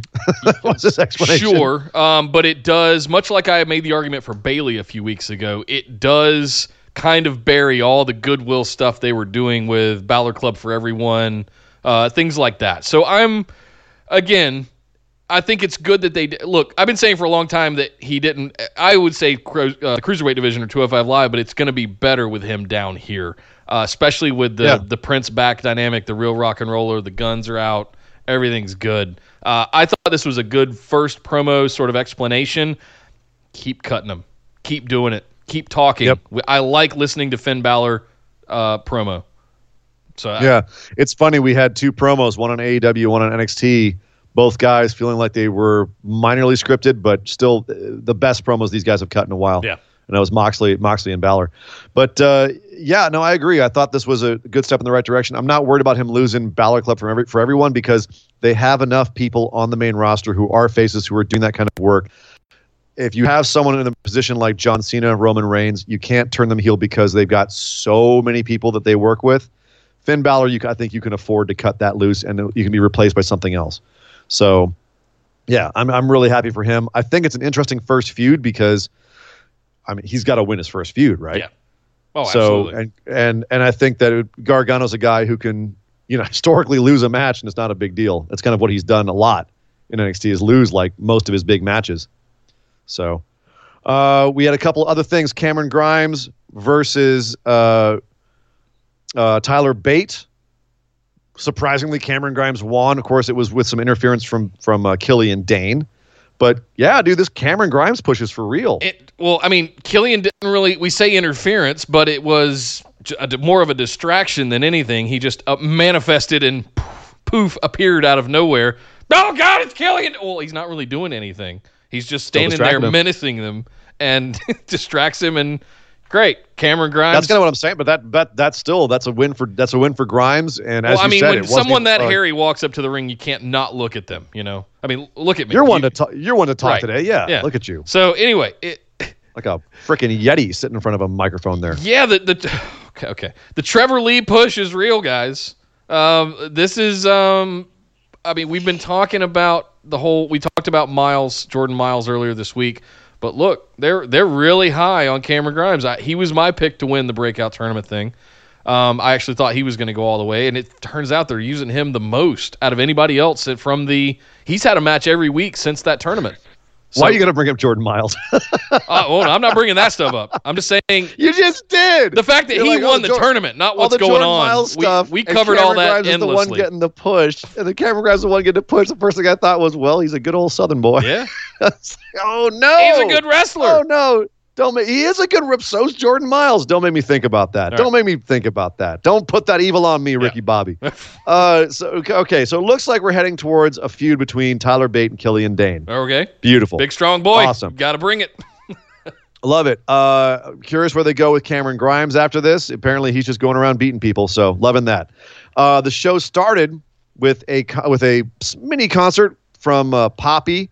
She was playing some music at the top of the ramp with her uh, with everyone else in the band dressed in poppy masks, I guess, blonde chick masks. Okay. It's very strange. As someone who's in a masked band, though, I approve. So okay. And uh, then uh, they do the first song. It was fun. They do the second song, and as they're starting the second song, it's Io Shirai's entrance music. Io, Shir- Io Shirai comes out and gets walked to the uh, ring by by a poppy. That was a great, that was a great start to the show. That was really exciting. That wasn't the Love only that. musical act we had either this week. Uh, we didn't talk about it dur- during their match, but we had a video package promo of Asuka and Kairi Sane, the Kabuki Warriors, to Baby yes. Metal's song Karate, which I think is one of the oh. dopest guitar riffs oh. ever uh, at the beginning of that song. Uh, and I just, I kind of geeked the hell out because I love that song. Yes. I love Baby Metal. I love Asuka. Make, just, mm, what? Make Baby Metal their entrance music. Like, stop with the whole going back and forth between Asuka's theme and Kairi's theme. Just yeah. stop. That can be their solo themes when they're together as the Kabuki Warriors. Baby metal. Yes, totally. Period. Hard stop. Pay the pay the royalty. Pay the licensing fee. Do it. pay pay these women their money. Yes. Yes. Um, so yeah, some good musical stuff on the show, as you said. But Io Shirai had a match with Candice LeRae. Last time they had a match, it was the best match on the pay per view. This time, eh, it was all right. It was all right. But it was, Candice was, took a big old hit and got popped in the nose. I hope her nose isn't broken. But uh, we had a little color uh, in this match as well. I mean, just these girls. This match was stiff AF. They were hitting the shit yep. out of each other. They were taking really hard bumps. I love watching these two wrestle. And yeah, like you said, they they almost stole the entire pay per view um, out from under everybody else the last time they had this. So uh, keep going. Just keep doing it. I, yep. I don't know that oh, they I'm were ever going to top that previous match anyway. I'm but. not worried about Candice's toughness, man. I've seen her get super kicked in the face with a with a boot with nails coming out of it and get a complete crimson mask. Oh. Uh, in a in a intergender match, her and, and Joey Ryan, the Young Bucks. So Jesus, that was that was she's a she's a tough chick. So uh, yeah, and that's again that led up to the uh, the the war, women's war games match. So good stuff. And finally, uh, Bronson Reed versus Shane Thorne. Yeah, it's the down under match right here. Uh, this was entertaining. Bronson Reed goes over Shane Thorne. I was surprised about that. I thought Shane was going to get a push. Are we worried about Shane Thorne here? Uh, or is this just like flavor of the month thing? A little, but I I don't since they broke up TM61, I don't really feel like he's had a place. Uh, he did yeah, get injured again as of, well, and it's just it's just been this cycle of him trying to come back, but they keep using him to put over the new talent, uh, or in these kind of sideshow promos that he's been doing or interruptions.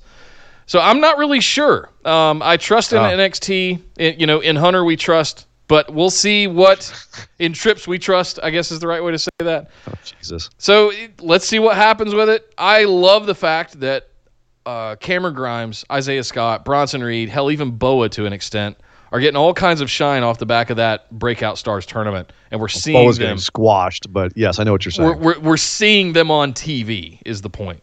So yeah. there's a lot of people sitting in that locker room back there that aren't getting on TV every week, whether they're winning or losing. So yeah, we're gonna talk about it on our Tuesday show, but uh, Swerve Scott and Lio Rush had a baller match on 205 live this week. Mm. So we'll talk. We don't have time for that now. However, we got to talk about some other stuff. Uh, we're getting Pete Dunne versus uh, versus Damian Priest part two next week. Oh, Looking yeah. forward to that. A little more build to war games. Absolutely, give me mm. that. But right now, Nick, we need to go over and talk about AEW.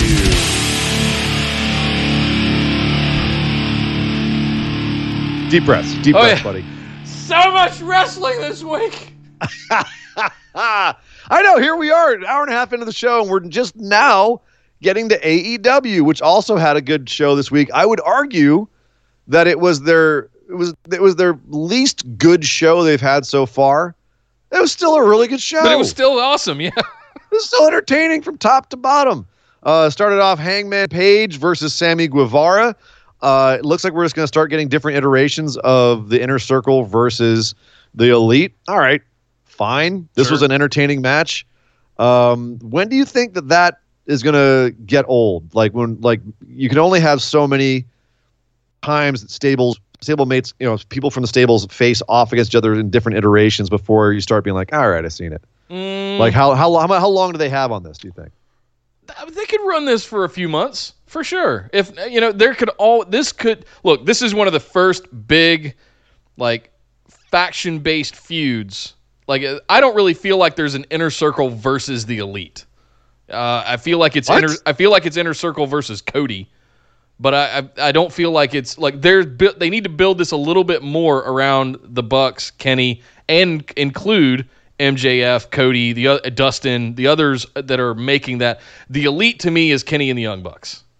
Well, luckily, there's not. It, it isn't just elite versus the inner circle. There's a lot of other things going on. They're keeping lots of levels to every character, where everyone's got a, a couple of feuds going on at once. And I kind of like that. It gives flexibility, um, uh, and it allows for things like run-ins and interferences and all kinds of stuff like that. So I like the dynamic of everything that they've got going on, circling both of these groups right now, and just the faces and the heels in general going on in AEW right now. I, I'm I'm not mad at any of it. They, this has a lot of legs. They could go for a long time with this.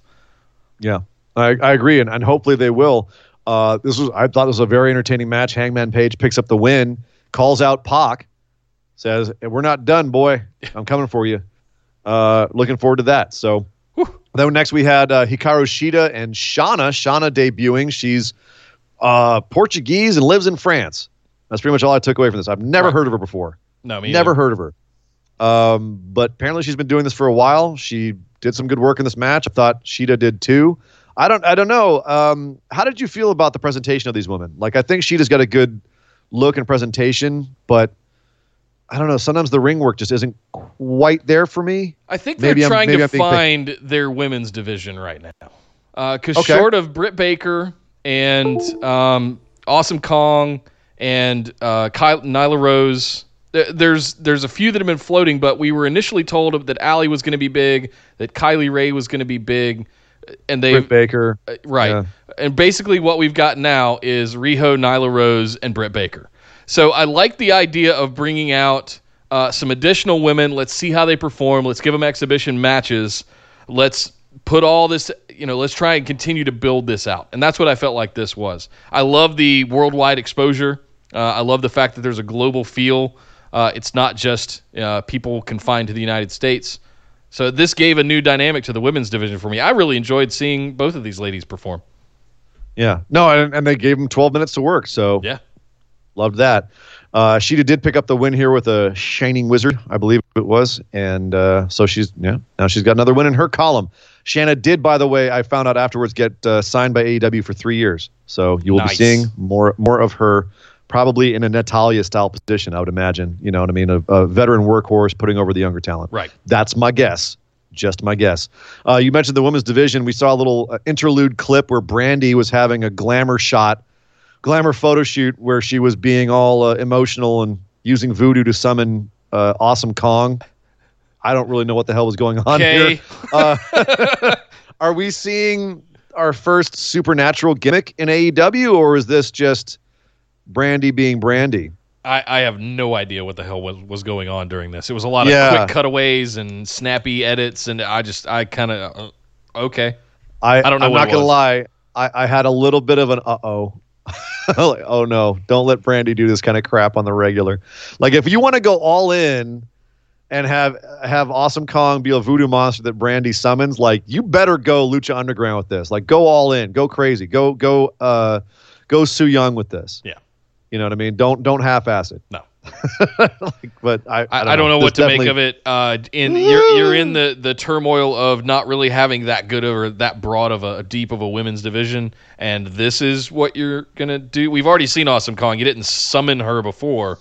Maybe they did, and we just didn't see her summon her. I don't know. Sure, I do like don't what know. Brandi did last week, where she showed she got she showed some her anger, right? She showed her temper uh, with the backstage reporter and all the stuff that went on with Brandi last week.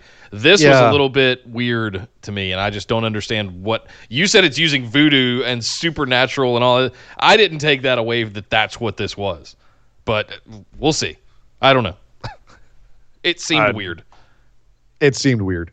Uh, what was not weird was the Rock and Roll Express showing up on the top of the ramp to introduce the tag team titles, which would be won later in the evening by either SCU or the Lucha Brothers as they had the finals of the tag team tournament series. But before they could really get going, they, they came out there, popped the crowd a little bit, said hello to everybody. Before they could really get going, they got jumped by LAX and and and beat the hell up. like prison style. Like they were beating him with socks. That's a that's a They- stuffed they- sock. Man, they put Ricky Morton through the stage. Oh God, They power slammed him through the stage. Rick and Morty.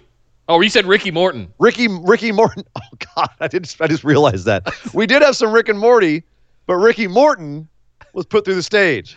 Uh, Just to be just to be clear, just to clarify, you know who the Rock and Roll Express are, right, Nick? You know Ricky I- Morton. I, I, I do and know. Robert Gibson. Yeah, Robert Oh, Gibson. okay. Yep, I'm, I'm aware just of that. Yep. Just checking.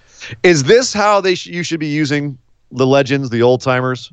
Like have them out there, pop the crowd, and then have the new guys get over on them. Yeah, sure. But I, what I don't know like is the proud and powerful. Like you, I- you couldn't just call them what they used to be called.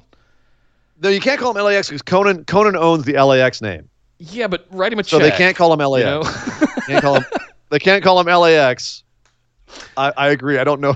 Proud and powerful. That's not. Uh, Eh, not that's not Uh, working for me with those two guys. it's. Look, I have no problem with the term "proud and powerful." All right, that's it's actually a great uh, uh, uh, duo of drag queens we have singing at my bar every Tuesday. but it doesn't quite work as well for a couple of badass wrestlers. a couple That's of Puerto Rican say. inmates, you know, I. if that's what their gimmick is, sure. right? like doesn't doesn't doesn't read quite as well. But That's what what I read when I see that is West Hollywood. It does not. It, it I don't read, as you said, Santa like Monica two Boulevard on Halloween, right? That's what you're thinking. Right. Yeah. Yeah. Yeah. I'm, I'm not seeing Boyle Heights here. So yeah, we'll we'll see if if that sticks around. It, that's that's down there with um, what was it? Uh, the submission sorority. It's down there with that. Oh. I, that that that new name is not. eek, that's Viking Raiders territory. Viking ex- Viking, Viking experience, experience. territory. That's my oof, not good. Uh, you mentioned Rick and Morty. I told you all last week there's going to be a Rick and Morty invasion this week, and sure enough, we went out had a full on Halloween match. You had the best friends coming out dressed as Rick and Morty, and even Orange Cassidy was dressed up as Orange Rickety, I guess you could call him. Uh, they came out had a match against Alex. Let's see, Alex Reynolds, John Silver, and QT Marshall, bunch of enhancement talent. Uh, this was basically just a comedy match, fun stuff. Fine. Did, Um, it did it did what it did what it said it was on what it was on the ten. So I, I have no problem with this. I mean, we we sometimes crim- criticize when WWE does these uh, comedy matches. You know, like uh, Yeah, but WWE overdoes it.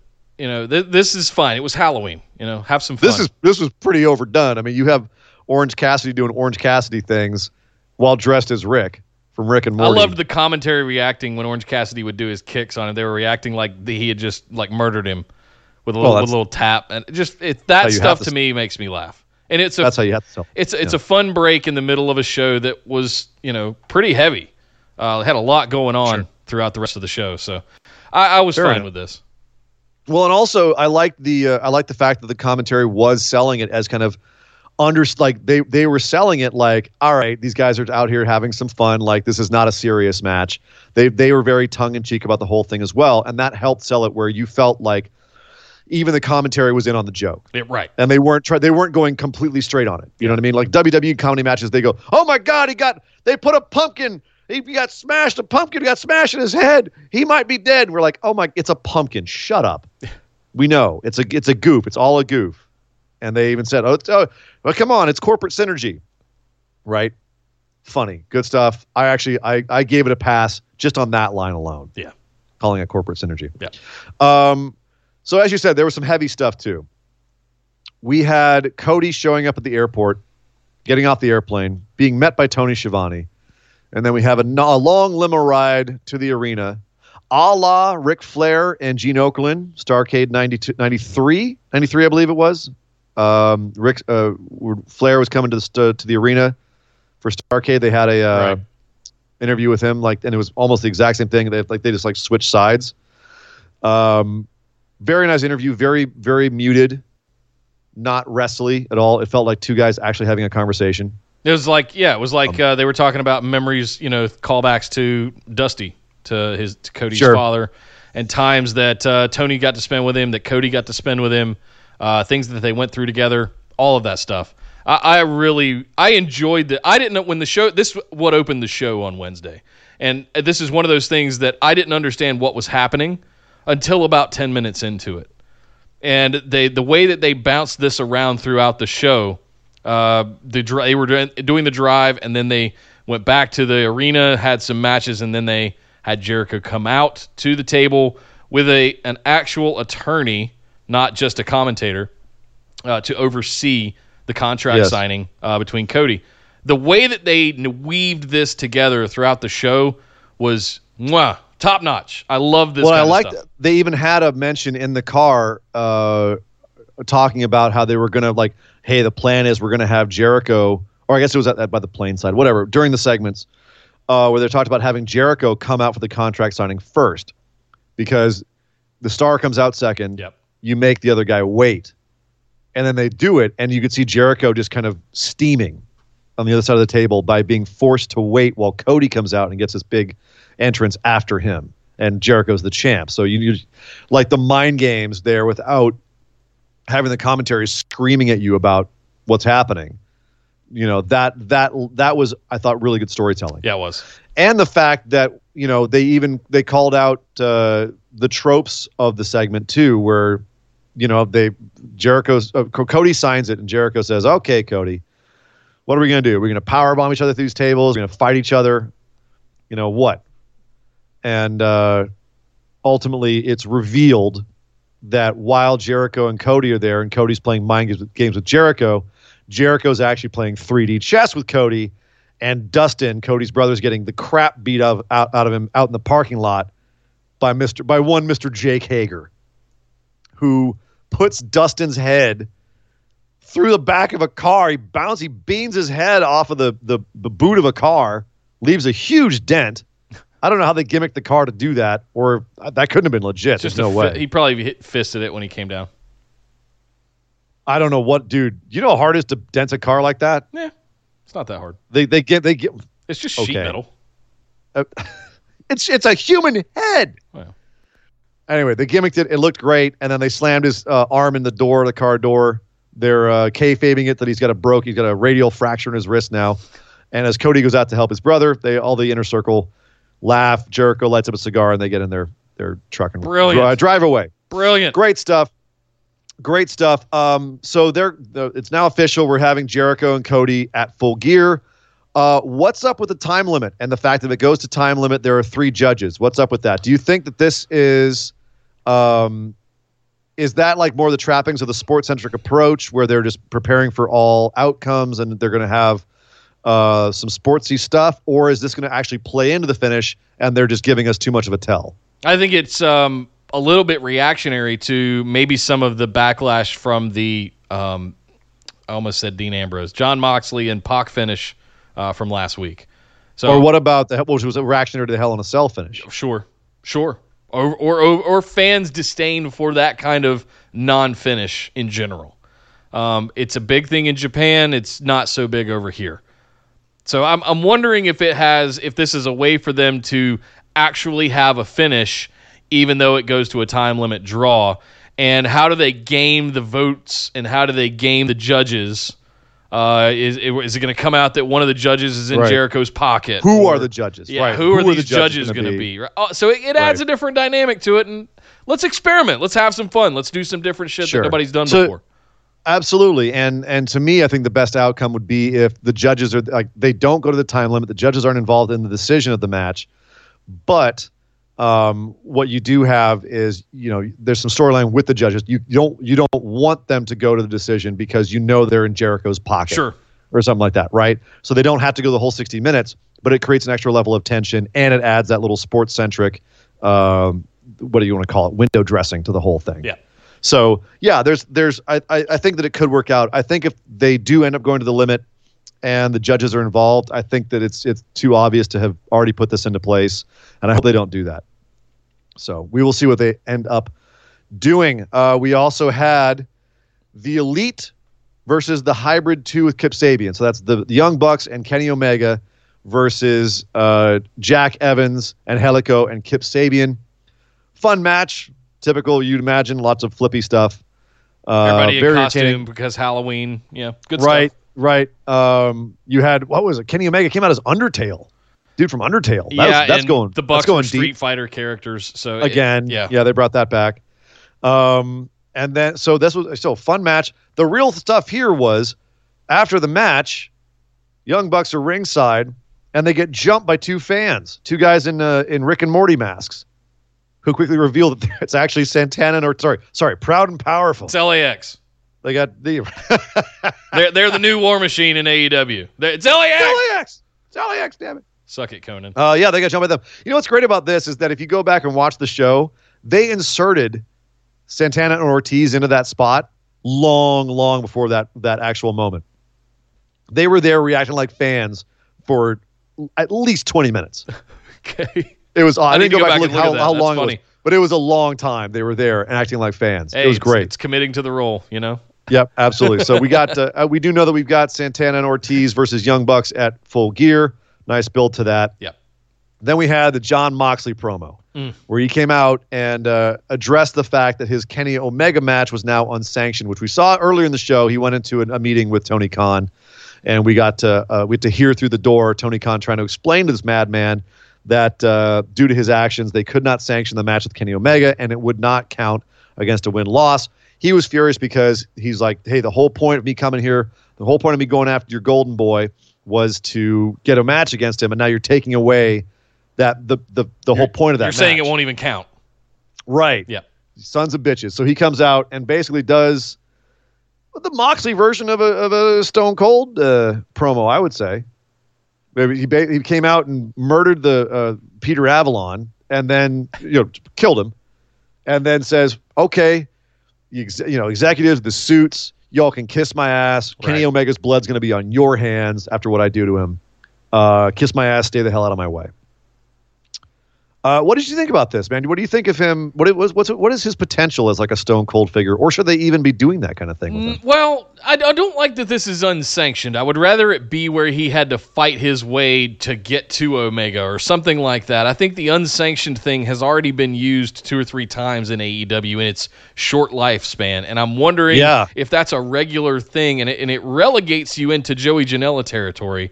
Which we have, we've not seen that work out so well for him, even though the matches are brilliant. I think Moxley needs to be on the same tier and the same caliber at the top of the card. Uh, I, I just I think that's why they brought him in to be that loose cannon, wild guy that could change alliance or allegiance on on, the, on a whim.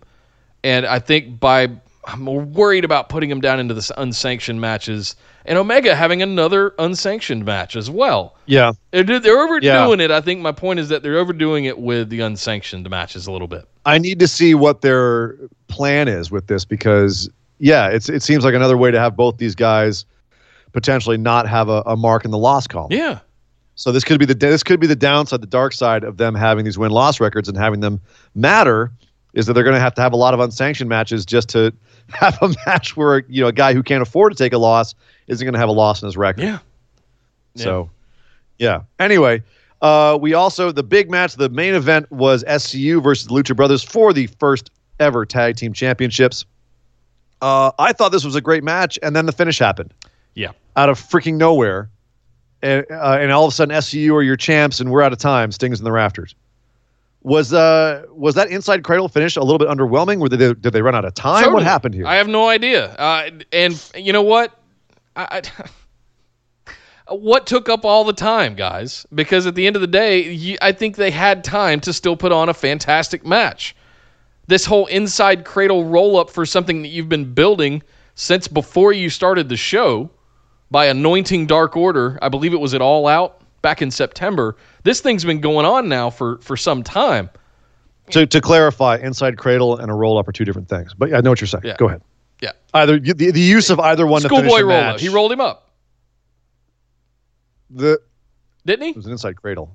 No, it's inside cradle. Okay. Anyway, the the the point of the matter, the point of the, the the point we're trying to make here is that's a finish that only works in certain cases, and the the build to that, the use of that move in this match, I don't feel paid it off, and it made for kind of a lackluster finish. Yeah. to what should have been a huge match. It's your first ever tag team champions, and that that was not was a very lackluster way to get there, uh, especially with S. And so, do you think SCU should have won, or should have been should it have been the Lucha Brothers? I think SCU needed it. I think S. I, I fanboyism aside, I think SCU is the right call. Other, I mean, Okay. otherwise, I'm just a huge mark for Pentagon and, and Phoenix. But you know, Same. Uh, we both are. We share that. But I think SCU is the right call here um, for a, a number of different reasons. They they look good for the brand. Uh, they're going to be great champs. I think Scorpio Sky has rocket strapped to his back. Um, Frankie Kazarian and Christopher Daniels are both awesome. They make a great. They got a whole spiel. They're a great team. They're a great little faction. Yeah. Lucha Bros, it's not going to be long before they're champs anyway, and they Yeah. will be fine. I don't know if SCU would. I could have said the same thing about SCU had the Lucha Brothers won here. So that's my that's my Yeah. No, it's a good point. I don't know what they would have done with SCU if they hadn't won here. Having them having them be like second or third champs would definitely not have had the impact on their perception, whereas. Uh, the Lucha Brothers are already perceived as being a stronger team. Oh, yeah. So you make a good point. I Yeah. think this is definitely good for SCU. Yeah. Uh, and it obviously meant a lot to them too because they were very emotional about it backstage. Uh, but yeah, so that was AEW for this week. Entertaining. We've got a, a AEW Dark coming up on Tuesday, which should be very good. Shawn Spears versus Michael Nakazawa. Mm. Mercedes Martinez and Big Swole versus Allie and Sadie Gibbs. Hello. Yes. And Jurassic Express with Joey Janela versus sorry, Jurassic Express versus Joey Janela and Jimmy Havoc. That looks that sounds pretty good too. So A- AW Dark. Uh, people were saying, why do you have these really good matches on Dark? Um, you know, why you have these must see matches on AW Dark? And Nick Jackson responded because we want AW Dark to be must see. like, I can't argue A with that plus logic. B equals C, right? A, yeah, exactly. So, Nick, we are unsurprisingly running a little bit late on the show because there's so damn much to talk about. But we do have to talk really quickly a little bit about Ring of Honor and Impact.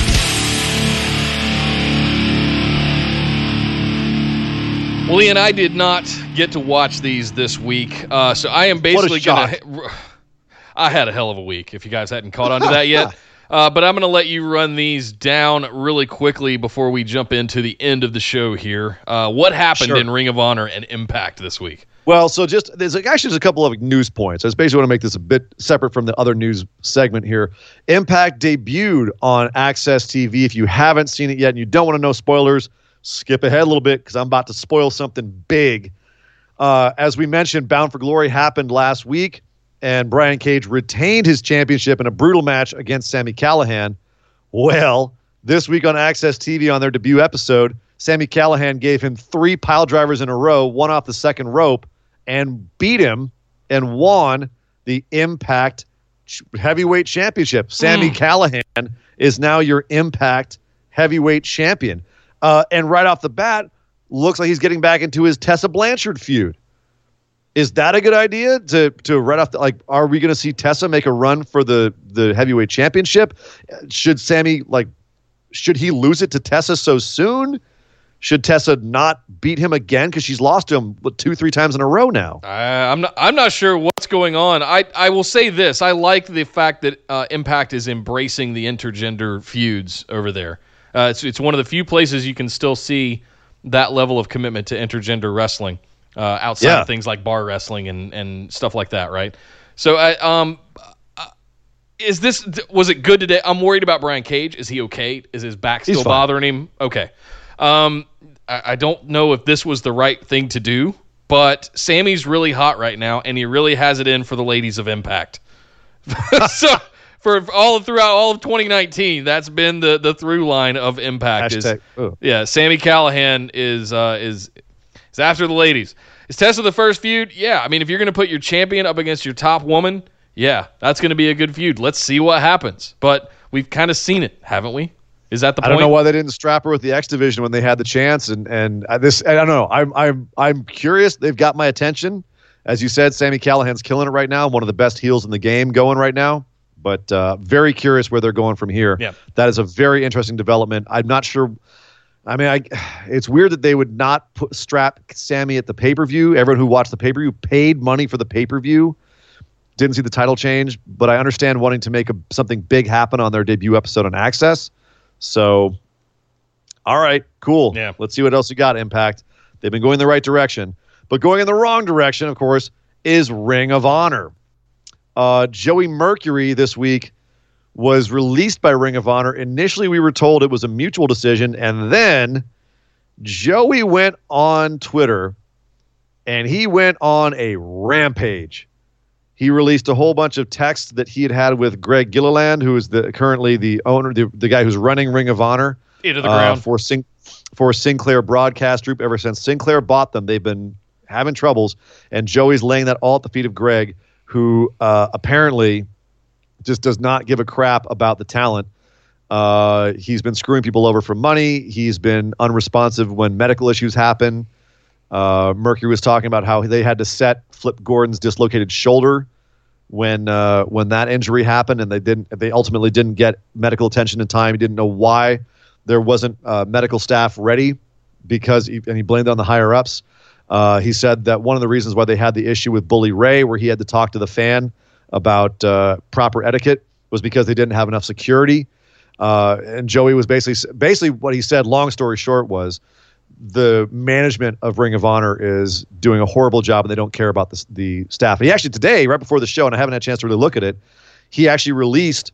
He, he brought up Kelly Klein, the women's champion, uh, and how she's been screwed over, and uh, he released uh, a bunch of, of stuff today, a bunch of information about how she had asked for a pretty baseline guaranteed amount, twenty four thousand a year or two thousand dollars a month, and uh, they said no, and they wouldn't guarantee her anything. Uh, she actually came out in support of, of Joey Mercury online and said that he was just trying to do what was best for Ring of Honor. And uh, so, and she so she says, "I love Ring of Honor too. I want to do what's best for it too." Joey was just trying to do what was best for Ring of Honor.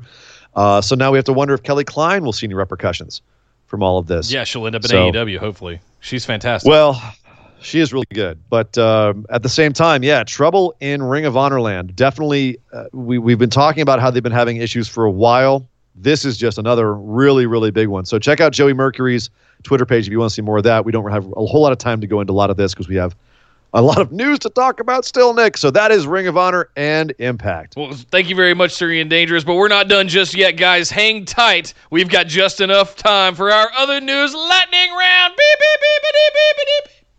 Yes, sir. Uh, so I mentioned, I mentioned Cain Velasquez has a legit knee injury. I talked about it at the top of the show. It will require surgery. Apparently, it's a PCL uh, tear. Not. It's not. He didn't completely bust his PCL, but he's been he's had it for a while. Apparently, it's been a chronic issue for quite a while. WWE apparently knew about it when they signed him. So very curious. He, he's been working with it for a while now uh, because apparently his training regimen is just is really extreme, where he does a lot of explosive stuff, uh, as opposed to letting his ligaments chill a bit. So uh, yeah, we don't know how long he'll be out or or what, but WWE signed him, so they're apparently okay with paying a man to go sitting on the shelf in rehab. Okay. I don't, I don't, I mean, I don't Makes no understand. it. sense to me. No. The only thing I can think is like, you Nick, you ever have that where you get like a Christmas bonus and you just feel like you got to spend it? That's the only thing I can think is happening with WWE here. Yeah. Is they basically they give, they got this this Fox one billion dollar signing bonus. They're like, ah, screw it, let's get Cain Velasquez. Vince, he's going to be on the shelf for for six months. Screw it, I got the extra cash. Yeah. Why not? Yeah. Well, speaking of which, Vince doesn't have the extra cash because we just had the the the uh, third quarter financial call for WWE. It's a lot of dry stuff. I've got a ton of notes here about it. I don't really want to go through all of it because it's a little dry, and we've been on this show is now getting a little bit long in the tooth.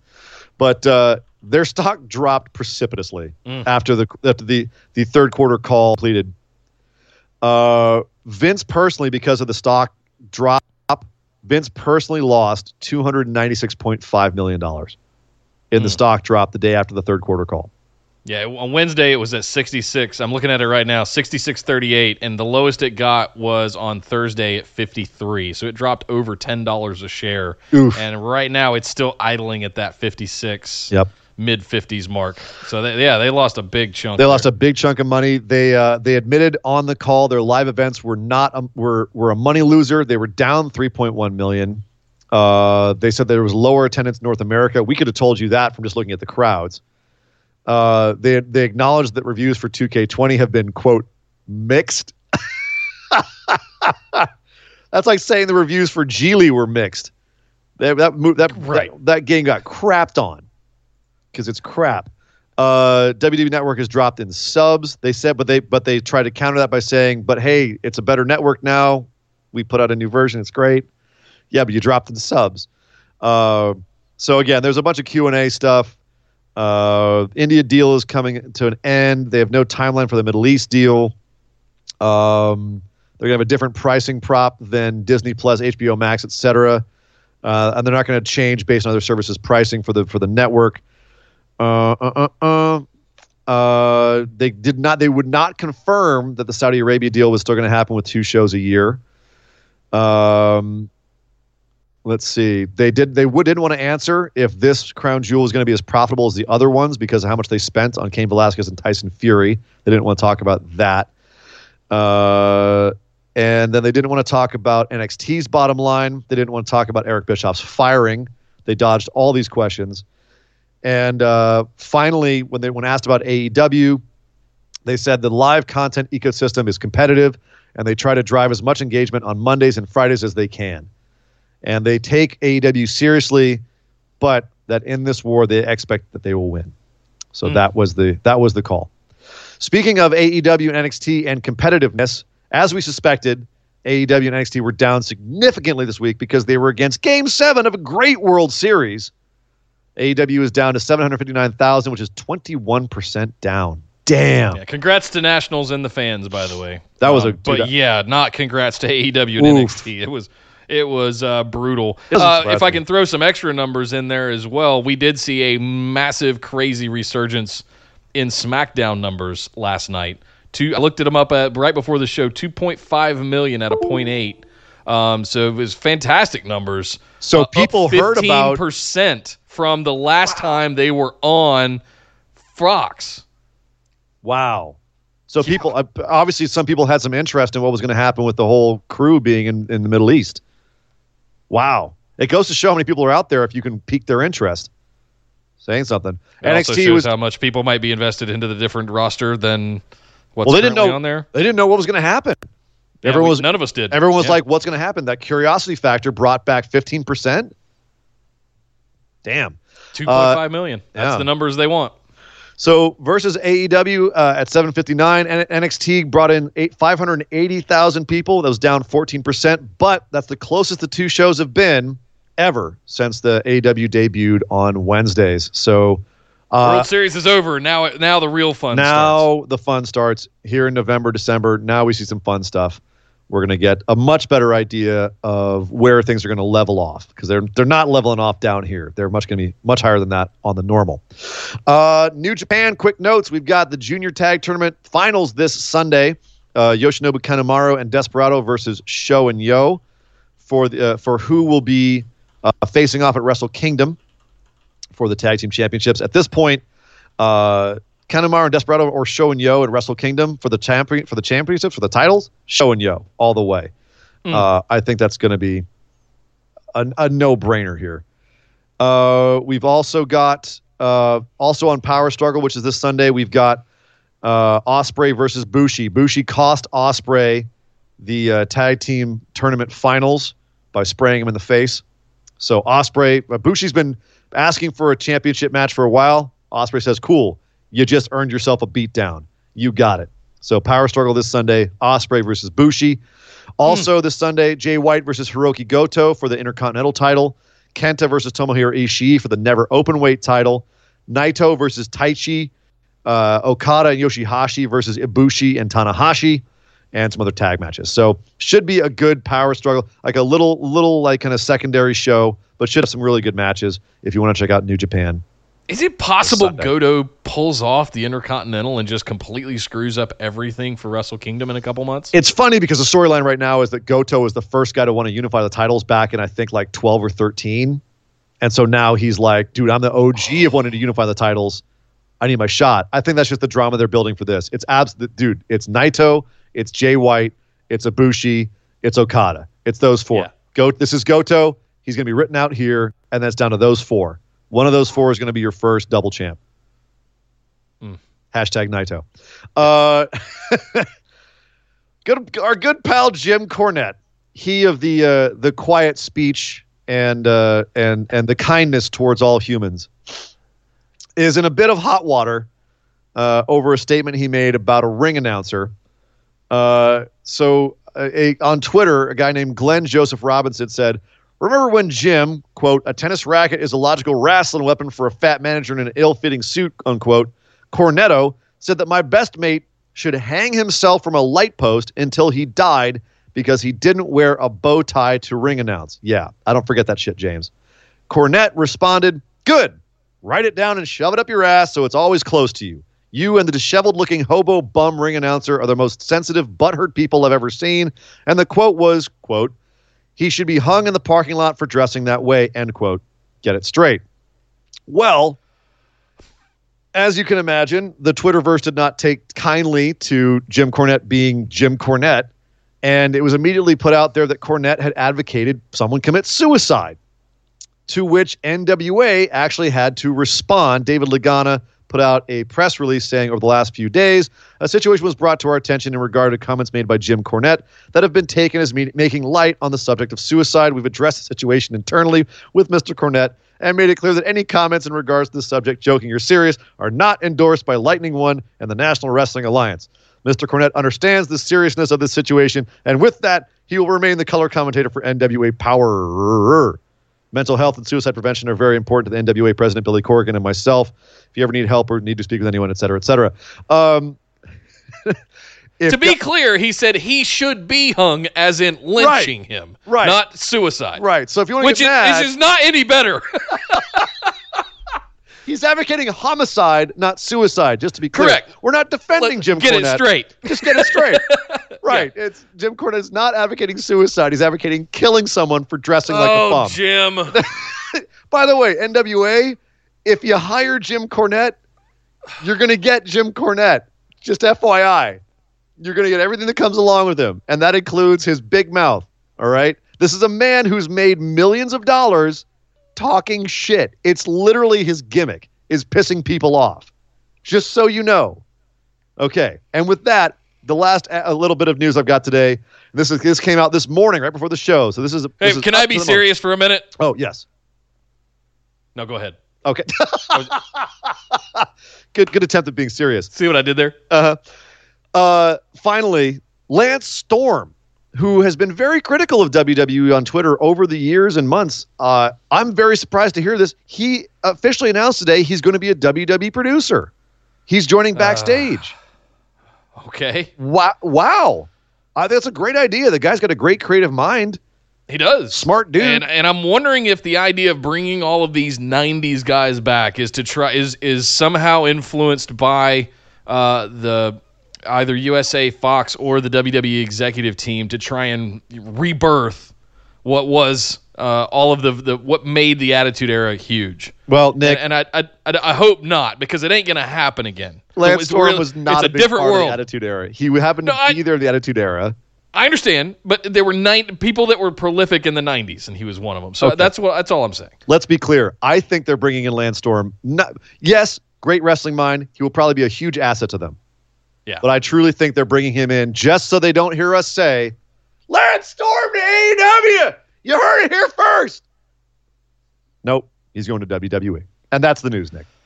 Oh, well, thank you very much, Sir Ian Dangerous. And thank you guys for hanging in with us on this marathon monumental episode Woo! today. Uh, there was so much to cover and so much to catch up on.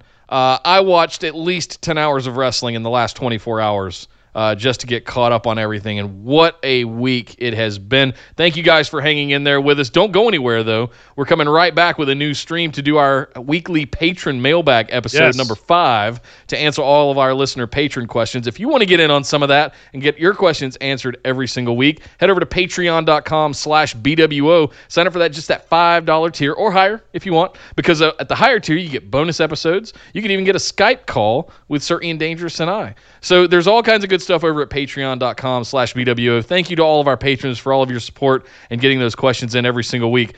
Also, guys, head over to Facebook, search for Busted Wide Open, like our page, and send us a join request to get into our discussion group. It's the hub of our operation where you can find all kinds of good stuff over there.